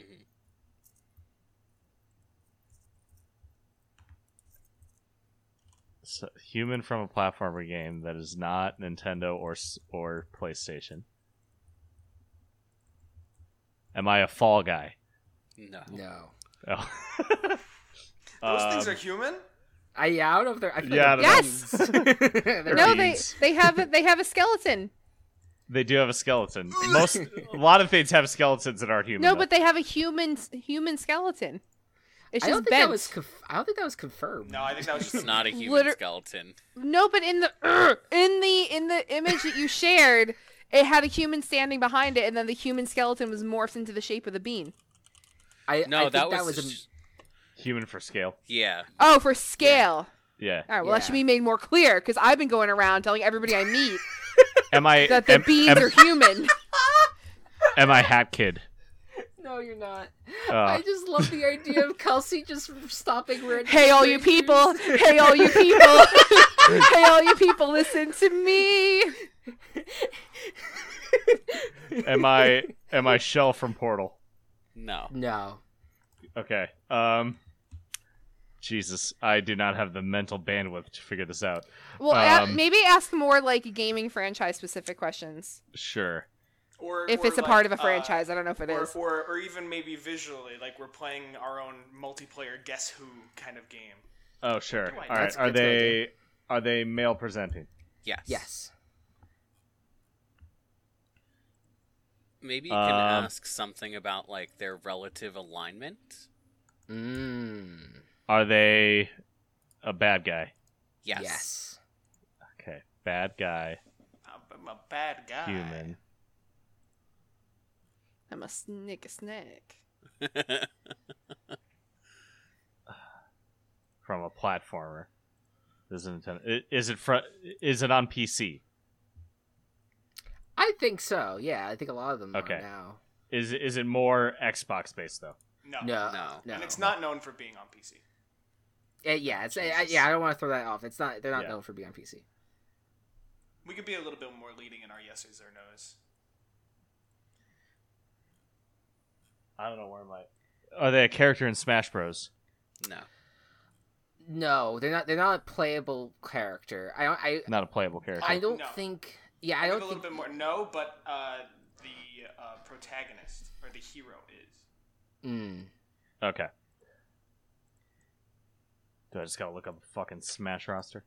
Is it? Am I doc? Am I Doctor Eggman? Yes. You Yes. are Okay. yes. All right. Wow, that was like a pretty good, like swift turnaround. Thank you. All seemed lost until it wasn't. Right. I have I have now released all of your other identities. So we will now jump to uh, Kelsey. So Kelsey, don't look. I am not looking. I looked at everybody else's though. Oh, oops! I accidentally. Oh, whatever. That's not who I meant to give who, but whatever. That's not. You didn't mean to give me who I am. Yeah, but that's fine. No, it's not fine if I don't know who it is. All right, you ready? Do I know? Oh, yes. Do I know who this person is? Oh, 100%, Yes. yes. yes, Okay. if Walsh spelled their name right. Oh. Ooh. Um. Mario's hard to spell. Okay. Mario's hard to spell. is it a human character? no. no. No. No. Is it from a game that I have played? Yes. Yes. Yes. Is it from a game that is a part of a larger franchise? Yes. Yes. Is it Yes. from Animal Crossing? Yes. Yes. Okay. Is it a uh, NPC? It would have to be. I don't know why I Yes. said that because literally everything you interact with is an NPC. It's okay. Beyond It's okay. yourself. It's okay. Um, is this a character that is new to New Horizon? No. no. Okay. Is this a character who owns a business? No. No. Is no. this a character who is a villager? No. No.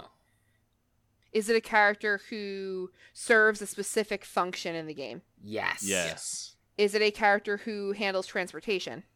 No. No. No. Is it a character who will ask you to do something for them and then give you a gift as a reward?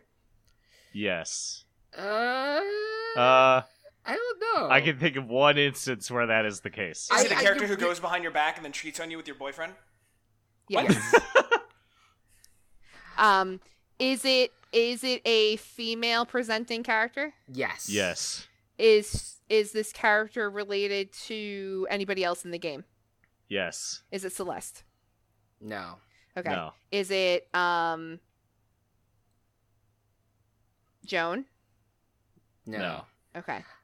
I think Um, you may be thrown off by my earlier answer. probably. Don't fucking do that. Sorry. no, I'm just kidding. Um, I will is bring up the instance. is this somebody who is who is introduced in any of the later Animal Crossing games and not involved in the originals? Yes. Yes. Are they new to New Leaf? Yes. Yes. Yes. Is it Isabelle? Yes. Yes. Okay. Yay. In Yeah, Isabelle, in New Leaf, Isabelle asks you to go get her seashells, and if you do, she gives you a watering can. You're right. That's absolutely Yeah. true. yes, I, and also the the re- relative of Isabelle is Digby from. And Yes. Digby Digby is New Leaf Yes. exclusive, but you could you could amiibo him in, I guess. No, I knew that. I knew that as well, so that helps me come back around. So Yeah, yeah. Um, Oh, okay, that wasn't I too was- bad. I meant I meant Isabella from Phineas and Ferb, but you know what? It's no problem. Oh, oh. that, that's on a video Hey game. Walsh. Hey Walsh. Yeah. Yeah. Shut up. All right, Chris, you ready? oh God. All right. Yeah. Sure. All right. All right, go ahead. All right. also, I uh, just wanted to say that whole time Kelsey felt like so laser focused. mhm. oh yeah. Oh, I was doing She's these little mission. hands on my desk. It looked like I was playing a piano, and I kept tapping them, like I was tapping Great. into some sort of energy brain source. Great deduction you were actually like connecting strings on the cork board Yeah. I don't fuck char- around. I'm competitive where there's no competition to be had. So Is this a character from a Nintendo franchise? Yes. Yes. Okay. Is it from a platformer? Yes. Yes. Chris taking size of relief right now. Is it a Mario character? Yes. Yes. yes, Okay. Uh, are they male presenting? yes, right? No, no, Yes. no. Wait, they can't be. Uh, Chris, I'm gonna I'm gonna have to say that's a, uh, a solid maybe. That was a Is solid it- is- maybe. okay, so it's not it's not quite sure. It's not quite Not sure. Quite sure. The, Right. the do they have he him pronouns or she sure her pronouns? She sure. She I'm sure. it up really she quick. she shall she her on the seashore. uh, u- usually when seen in character, it is he him pronouns. Is he him? Yeah. That's why I said that. But I, mm, this is gonna be an argument. Okay, go ahead, Chris. No, it's fine. when they when they are present, what? Um, were are they in the 3D Mario games? Yeah. Yes. Are they in Super Mario Odyssey? Yeah. No. Yes. Yes. Yes. Okay. Are, Are they, they? are they Are a they? are they a Yes. frequent character in like the sports and party games? Yes. Yes. Yes. Um, is it an enemy? No. No. No. No, Not to my knowledge.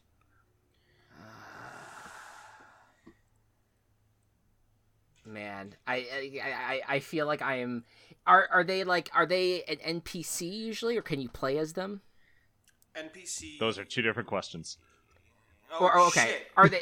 He almost are tricked they- me. Thanks, Matt. Sorry, are they are they an NPC? Usually, I think it depends on the game, right? Without It me giving too does. much away, it really depends on the game. Yeah. is it Toad? No. No. No. Maybe Uh. maybe um focus on like what this person might do or does in the series. Uh, does Chris, does I got all Mario? these. I got all Go these ahead. Guess Who faces still standing. I know. The, all right. The, is it um? Are they tall? No. They're short. I think that's Yeah. subjective. Oh Subject- God, they're average They're as fuck. medium. uh, do do you see their face? Yes. Yeah. Okay. Fuck. You were gonna ask a question before you got pushed before you went to the faces. You said, "Does Mario something?" Because I told you the question about functionality. Does Mario use them in the platforming games? Yes. Yes. Is it Yoshi? Yes. Yes. Yes. Okay. Yay! That is why When I pushed you he to was- that question.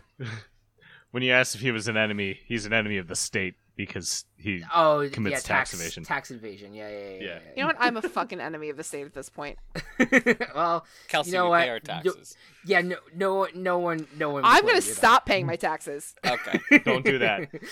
According to the Gaming Coop's lawyers, Kelsey will continue paying her taxes and encourages everyone to do the same until they expat to a better country. Oh my god. All right. last but not least here. Oh no. Okay. Um is this from a first party console game? A first No. party console game. I So, don't such as a so. such as a Nintendo game on the Switch. No. no. Okay. Um is this character a villain? Yes. Yeah. We Are- can I I would classify him as a villain. Are they male presenting? Yes. Yes. Okay. Are they human? No. Are they anthropomorphic? Yes. Yes. Okay. Have they been in multiple games? Yes. Okay. Are they commonly associated with the game that they're from? Like, are I would- they a key member of the game? I I would I say would so. say so. Yeah. yeah, I would say so. Okay. Um. Are they from an action game?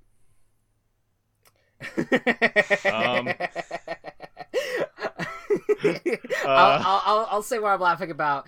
Kinda, Kinda. kinda, kinda. Are they from a third person game? Yes. Yes. Are they from an indie game? No. No. Okay. Third person game. That was such a firm no. a third person triple A game. Is it a horror game? No. no. Okay. Is it a puzzle game? No. No. Hmm. Keep going. Is it a shooting game? Uh, Uh, s- a little. Sorta. not okay. So when this person, what, or not person, but like this individual Character. debuted, they were not in a shooter. However, I, I might as well just start giving a little, little Shadow more- the Hedgehog. Yes, Yes. okay. that was enough. Yes. Yeah. That was enough. Yeah. Because I was, I was laughing. I was just like, is it, is it an action game? Mm, well, and is it is it the shooter? Oh, he does have a gun in Shadow the Hedgehog Yeah. game. they gave him a gun. oh my god! All right. Well, thank you, thank you, Walsh, for providing That was this. really fun. yeah. Good. Very easy way of going about it. Um, all right, let us keep going now. Uh, we're, we're we are about we're ninety minutes into this, so we'll pick up the pace a little bit. Anthony, Thank you, Mr. Turbo. Turbo round. your Anthony, your third game that you're looking forward to. All right. So, look, before I say it, before I say it, well, I'm just going to say it. It's Diablo 4. But you can't really talk about Diablo 4 without acknowledging the toxic environment at Activision Blizzard. Right. And not only that, but Diablo Immortal, which exploits people with gambling addictions and tries to skirt loot box and gambling laws, it's absolutely reprehensible. Um, there are a lot of reasons to not like Activision Blizzard. There are many valid reasons to boycott their games. Um, so it's really, I feel divided on looking forward to this game. Um, so just keep that in mind, I guess. Um, a lot of my excitement for it is being tempered by knowing that they're a bad studio, but kind of hoping that there are nonetheless good people there that, you know, being excited for this game and maybe eventually purchasing it will support. So nonetheless, um, Diablo 3 is a game that I have played consistently over the last decade. Um, it's really pretty incredible how much they give you in terms of classes and characters feeling different, in terms of the power level and how you can go from, you know, really struggling to do things to clearing entire maps of enemies and speed running entire levels. And the the dopamine rush when you finally find the one item that you're looking for that like triples all of your projectiles for your one specific build. Diablo 3 has been an absolutely electrifying game to play, and it has been so good to return to every once in a while just to experience it, create a new character, go through the motions again.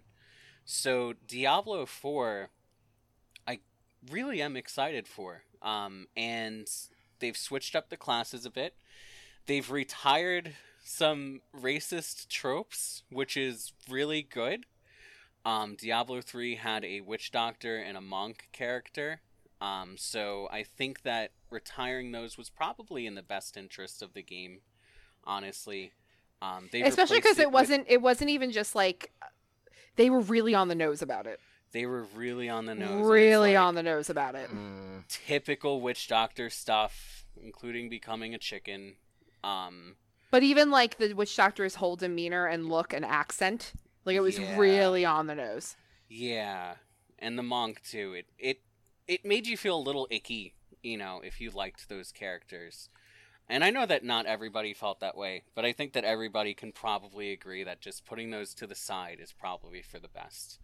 Um, and they've replaced them with some really cool looking characters, such as the Druid, whose abilities involve them turning into different animals while they fight. It's so cool. Um, and the graphics look amazing, the environments, the skills, the skill customizations, and the choices that you make. Um, and at the end of the day, Diablo really is a game where it's all about the power fantasy of being able to obliterate a screen full of enemies with like a combination of skills, you know, the rush of finding the perfect gear. So I'm really looking forward to it. Um, and it's coming out next year, so I'm excited to see what else they have to reveal. Yeah, yeah, it, it, it's definitely that and Overwatch 2 is like kind of like the only thing that Activision Blizzard is putting out, and Call of Duty, I guess.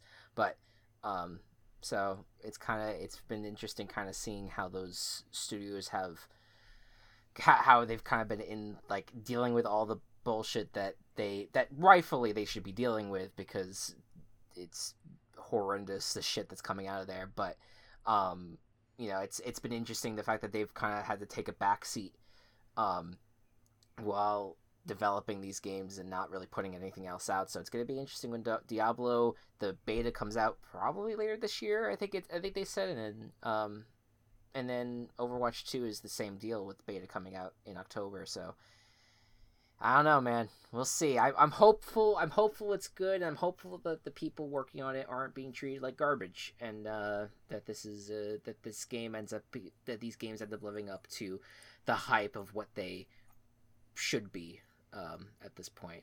Um, anyone else excited for Diablo? Yeah, yeah, yeah. I am because I really enjoyed like it's something that Anthony and I associate as a game that we can play collaboratively um because as i as i once again said i'm a shit and a pain in the ass and i uh am really picky about games but i was always i always appreciated playing diablo is one that i can tolerate even if in small doses so i am looking forward to see what they do with this next installment of it um to have like a fresh take yeah absolutely. Uh moving forward here i'm gonna end my three with little gator game.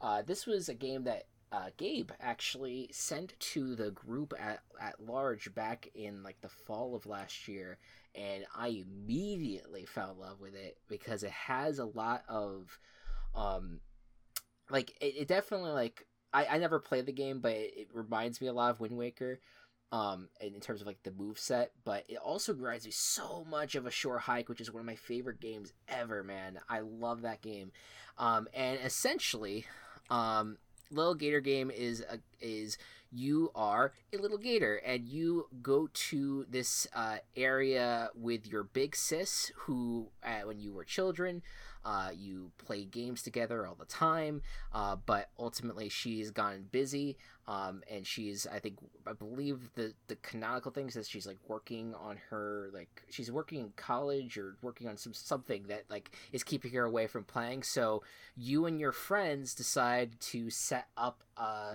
a imaginary game uh, that you and the sis could play. Um, and it's just this really wholesome game of you running around, like taking down these cardboard enemies, uh, and like little confetti comes out of them.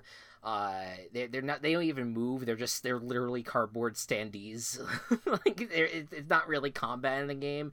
Uh, the game has a lot of elements of you you jump around you can slide down using a shield that you picked up you can climb up things and then you can glide using um I, I think it's I think it's like your hat is the thing that you use. I forget what the actual specific thing that you uh, use to run around to to glide around, but it's just this super wholesome game, and I just cannot wait to experience it in its whole. I think it, it based off of its environment, it seems like it's going to be a really cool fall fall game.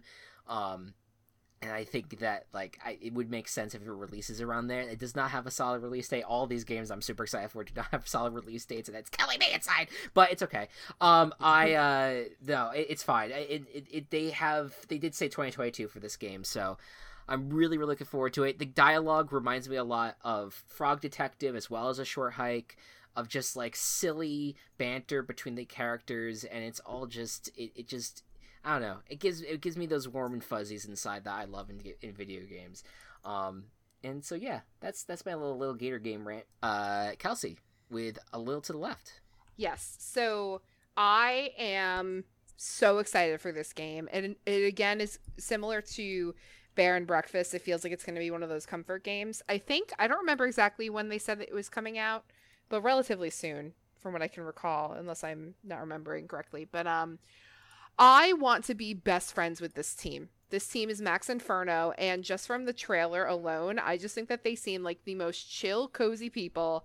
I love their home and their aesthetic, um, and I love their cat Rookie, who is in the uh, trailer pre- predominantly featured, and something that so the game the game itself is just feels like an extension of them based off of the trailer and maybe i'm making this like way too personal but they quite literally say in the trailer that they use their home and their cat and the things lying about and their own habits as people to inform and inspire this game. So a little to the left essentially functions where you are um, it's a it's a very relaxed puzzle game where you essentially are just sorting and stacking different objects in the home and tidying up the home. Um, it's presented in a puzzle format. The goal is to arrange things in a specific way to get the answer, but there can be multiple solutions per puzzle. Um, and the art style is just like gorgeous and comforting. But my favorite thing that they did was in the trailer. Oh, in in the gameplay, there's a cat on the outskirts of it where like you'll be doing a puzzle and all of a sudden a cat's tail sweeps across the screen and kind of jumbles up what you've already been doing. So it creates a just an extra layer of difficulty as you move through the game and it happens it, it seems to me that it happens at random. I don't know if it would happen on the same puzzle every time but it seems to be that it's a random event type of mechanic from what i can tell. Um, but i just love if you are a cat owner and a cat lover, you know that you can't do things like that without them getting involved in some way. That they are not the antisocial creatures think, that people think they are. They are right in the middle of everything. So I think that it's a very true and honest depiction of what they're trying to put through. But something that I just absolutely loved was in the trailer the trailer is that you essentially walk up to their front door and it, it acts as if you, you click on it and then they welcome you into their home and they tell you about the game and they show some of the gameplay but they tell you that rookie inspired the cat that's in the game and they're like rookie must be around here somewhere and they put a camera on rookie in order for rookie to like come into the shot and have a picture visual of them in the trailer. It's just so it's very entertaining. It's worth watching. But my favorite part that I didn't catch the first couple times I watched it and just caught before we actually came on tonight was that in the trailer when they call Rookie in and then they're talking to Rookie for like just a handful of seconds at a few different points in the trailer, they are babbling absolute nonsense at the cat as a way of communicating with the cat. And my only way the only interpretation I have is that they did that for the trailer for the film because obviously the cat wouldn't know human English. So anything that the people are saying to the cat is going to sound like a foreign language and therefore what they actually were speaking to the cat in the trailer. And I don't know, that just tickled me on a level that I was like, I enjoy these humans. These humans are my people, and I want to support literally everything that they do. So I'm going to buy and play the shit out of this game because I am just very much looking forward to a cozy, cleaning, just relaxed, fun game. That another mechanic that they had shared in the trailers too is that like there will be daily puzzles which will be Mhm. always different. Everything's always going to be different. They've built in so many variations and random options into everything that it's like an, a game that will just forever keep on giving. Um, and I think that that's incredible to have the foresight of longevity in the product that you're putting out. I think is great. So I'm looking forward to it, and I hope that they have a lot of success so that Rookie can have all of the cat treats. Yeah. I I I've been very excited for this game for probably a year now. I think that they that this was initially uh, announced during last year's Wholesome Direct. Um and yeah, it's it I've played the demo I think at least once. Um and it is a delight. I, I I can't wait to experience it. I haven't had I haven't had many run-ins with Rookie. Uh in, in the I I have I I only in in the demo, I think Rookie only comes in at the end. I don't Um, know if the but- cat in the actual thing is named Rookie or not. I I, I like to think it is though. It's, it has Alright, the same color color palette uh, of of Rookie, Of the of, of IRL Rookie. of IRL Rookie. yeah. Okay, all right, that's fair. But I um no yeah I, I I'm super looking forward to it, I, I- especially daily puzzles. Like I I got obsessed with what the golf and how they did like daily golf challenges and they've been doing those in various different ways for at least the last two years. Um, so I love that kind of shit, and I feel like if a little game game does the same thing, I yeah I'm super duper into it. Um, I yeah I'm I, I'm I am also very very excited for this game, hoping it hits. Um, yeah. Next up is Matt with your last game. You're a kid now. You're a squid now. You're a quid. You're a squid. You're a squid. Yeah. Uh, Splatoon three. I fucking love Splatoon, y'all. It's a great series. A lot of uh, lot of fun should be had the couple times that's come out. Uh, uh, uh, split the first Splatoon I bought after getting hired for my first ever job that summer. So I have very fond memories of like getting it for that. Um, it's just it's just a an addicting as hell game. It's one of the best like Nintendo world building out there. It's just a great time, and I love that um, this uh, this game is going to pick up. Um, the interesting thing that has happened is at the end of every Splatoon game, uh, the like the final Splatfest that's like usually comes a, a year or two after the, the game comes out. Um, whatever the result of the that Splatfest is, influences the plot of the next game.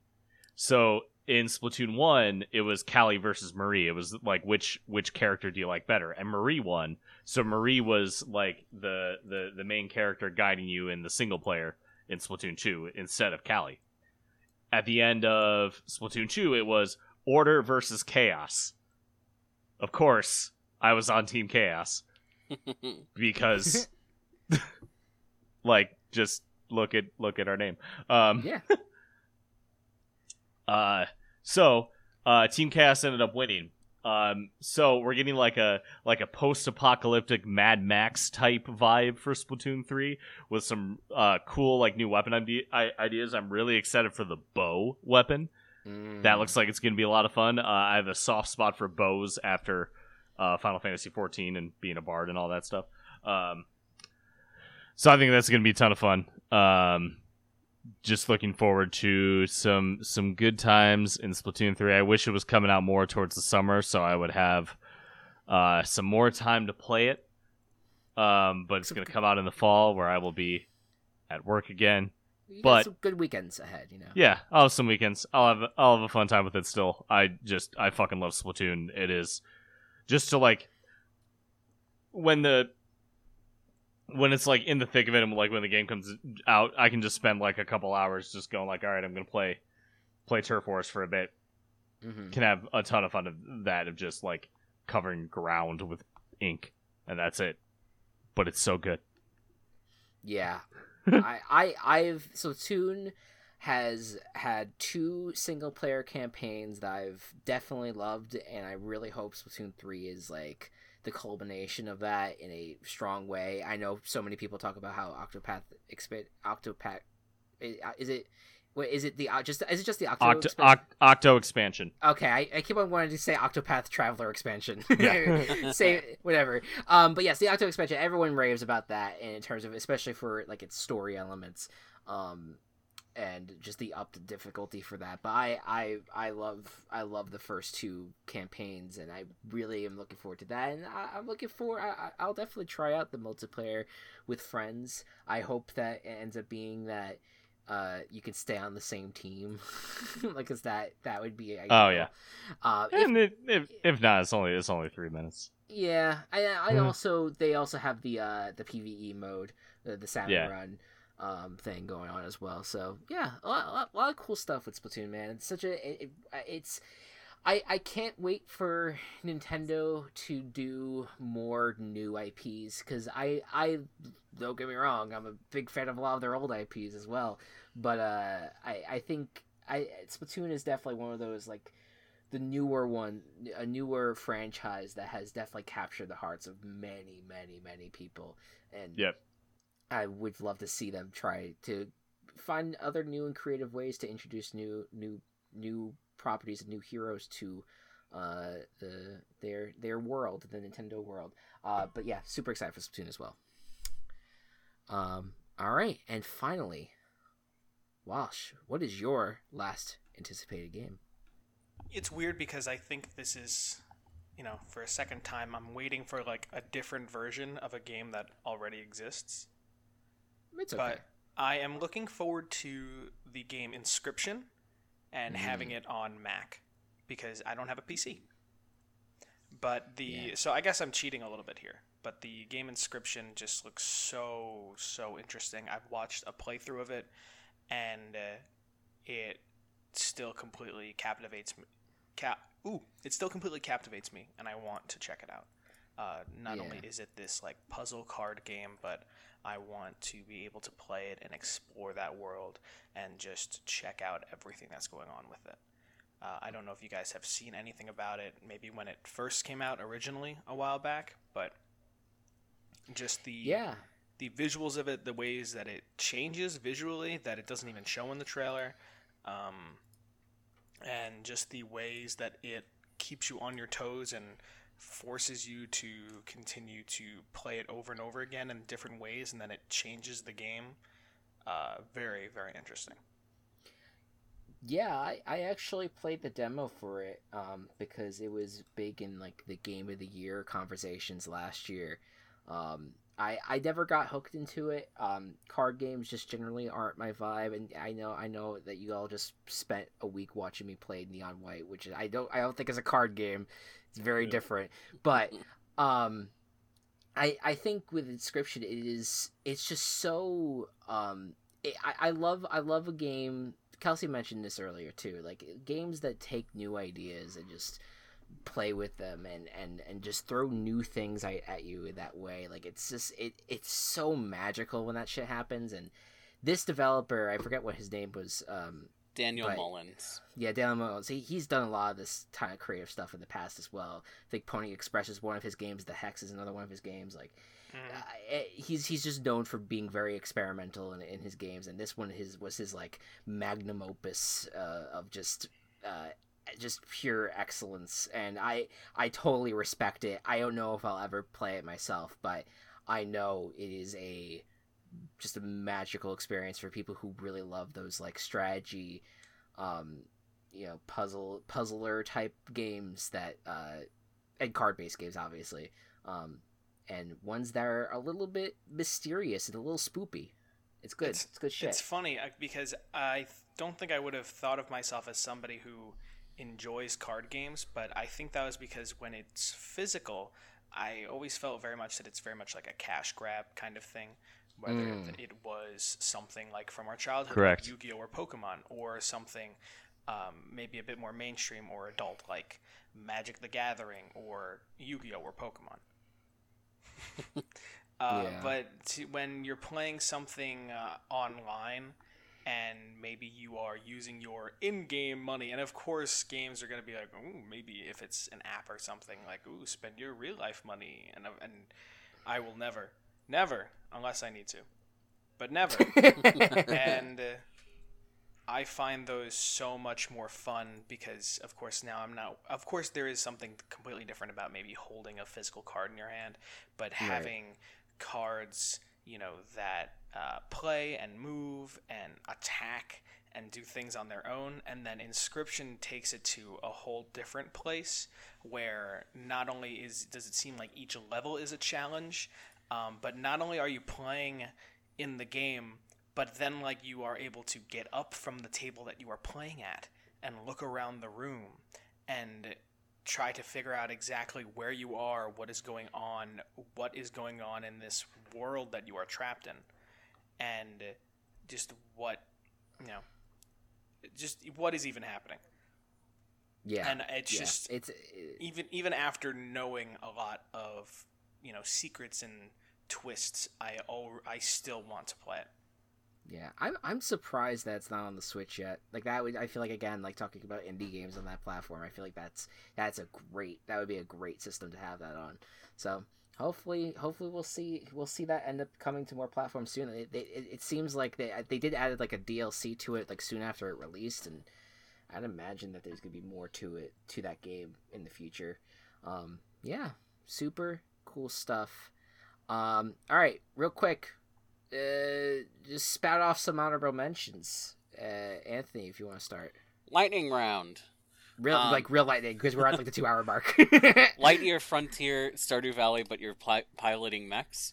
Untitled Mhm. Breath of the Wild sequel. They have provided nothing for people to get excited about yet, but everybody is Yep. excited nonetheless. Yep. And uh, Payday 3 because heists are awesome. Yes, I, I would. I want to play Payday three with you. I'll, I'll play Payday two with you at some point. Hell yeah. Um, I, I I have Goat Simulator three. I think that was a fantastic reveal during Summer Game Fest. Uh, I cannot wait. That was the I very much enjoyed the first Goat Simulator. Uh, Little Kitty Big City, basically Untitled Goose Game but cat. Super excited for that. Um, and Stray. Speaking of cat, uh, that's coming out next month. I cannot wait. Looks like it's going to be a real good time. I hope nothing bad happens to the cat. Um, Wow. Kelsey. Uh, uh, how do I follow that? Um, Planet Planet of Lana, Lana, Lana. That looks beautiful. I'm not really into platformers. I'm gonna give it a try. Um, but it just looks so gorgeous, and the Beautiful. the like absolutely stunning and then the environment and what they're alluding to with the plot line um is is trendy i feel like there's a lot of uh you know echoing our own existential dread regarding the environment and things to come i think there's a lot of things about like a world abandoned or a species that has died and then reclaiming that uh, to an extent that seems to be where there might be leaning a little bit with Planet of Lana, um, but I'm not entirely sure. But I, I don't know. That just looks like it's going to be really good. And then my only other honorable mention is something that I have not really seen a lot of places, but I found on my own research. It's called Gerda, A Flame in Winter. The styling of this game looks like it is gorgeous and lends itself to like watercolor um, Mm. art. Um, but it is essentially the story of you're following Gerda, who's a young girl. Both of these are um, I'm I'm excited about because they are young female protagonist led storylines, which I think we need more and more um, in in what we're doing in the gaming sphere. But the art style looks fucking incredible. Um, but the description is quite literally walk the path of Gerda as her quiet life is turned upside down during the World War II occupation of her small Danish village. How far would you go to protect your loved ones? Um, seems a little heavy, just a little bit. And so, but I I love games. First of all, I love things that touch on these ever important stories and lessons that history can teach us. But also, I think that it looks like a lot of souls being brought into it, and I uh play i foremost play games for the stories that they tell and the narratives that they bring to life. So i'm so looking forward to seeing what this uh what this gives us. And it is currently set to come out september 1st of this year. So looking forward to it. So this is the first uh, published game by Don't Nod, which is the original developers of the Life is Strange games. Um, so very interesting to see how that all ends up playing out. Yeah. Um, and real quick shout out to Mega Wobble. They are the developers of Little Gator Game. I just forgot to mention them earlier. Um, and yeah, Matt and Walsh did not have any honorable mentions. Uh, I want to Oh. point out one uh, Two Point Campus, um, oh shit! Oh, yeah. yeah. which I talked about last year and hasn't come out yet, but it'll come. It'll come out August. like August, so I'm excited to play that. yeah, me too. I'm looking forward to that. Anything want- else? Oh, go ahead. Yeah. Matt. Anything else? No, that's it for me. Okay. I, I wanted to mention it. It uh, well, technically it has come out. It came out very recently. I'm very excited to play The Quarry, which is by the same people who made Until Dawn. And uh, I am also very excited for upcoming Mario Kart DLC. Yeah. yeah. Sorry. Uh, anyway, I cannot wait. Um, yeah. Uh, and that is going to do it for us for this episode. Again, uh, if and, and this will go. I, I we'll, we'll, we're gonna keep on posting the donation link in our in our descriptions for all the podcasts, or at least the ones that I I run. I can send it to you, Walsh and, and Matt, if you guys want to put Sure. it in your descriptions. Um, but um, I uh, we're, we'll keep on po- keeping sharing it so that way you guys can, if you do end up having the means to donate to your local abortion fund or to any abortion fund that's being, especially being affected by uh, the shittiness in our country, um, yeah, you know, you, can donate to that. Um, and of course, uh, if you do want to share, if you still want to share your receipt and tweet at us at the Game Coop and at Walsh Animation, you could do that. We could definitely shout you out in the next episode. Um, but and like I said too, oh, yeah. you send you send me, you know, a screenshot of your receipt, and I will give you the power to torture these individuals. Yeah. And um, next episode, I I, I noted it uh, after we finished the last episode uh, in- in our Discord, and I'm just gonna we'll st- stay by it unless we think of a better fe- theme. Bizarre games. What is the wa- weird fucking game that you've played in your life that you're like, what the fuck is happening in this video Mhm. game? That is the theme to ne- to July uh, in our July coop. So there you go, guys. Thank you all so much. If you're watching live, thank you so much for tuning into this. I really, really, really appreciate it. Uh, and again, if you're listening on your podcast services or on YouTube, thank you so much for taking the time to listen. Game on. The Gaming Coop is brought to you by Team Chaos Productions. Follow us on Twitter at The Gaming Coop or follow our other work at Team Chaos Pods.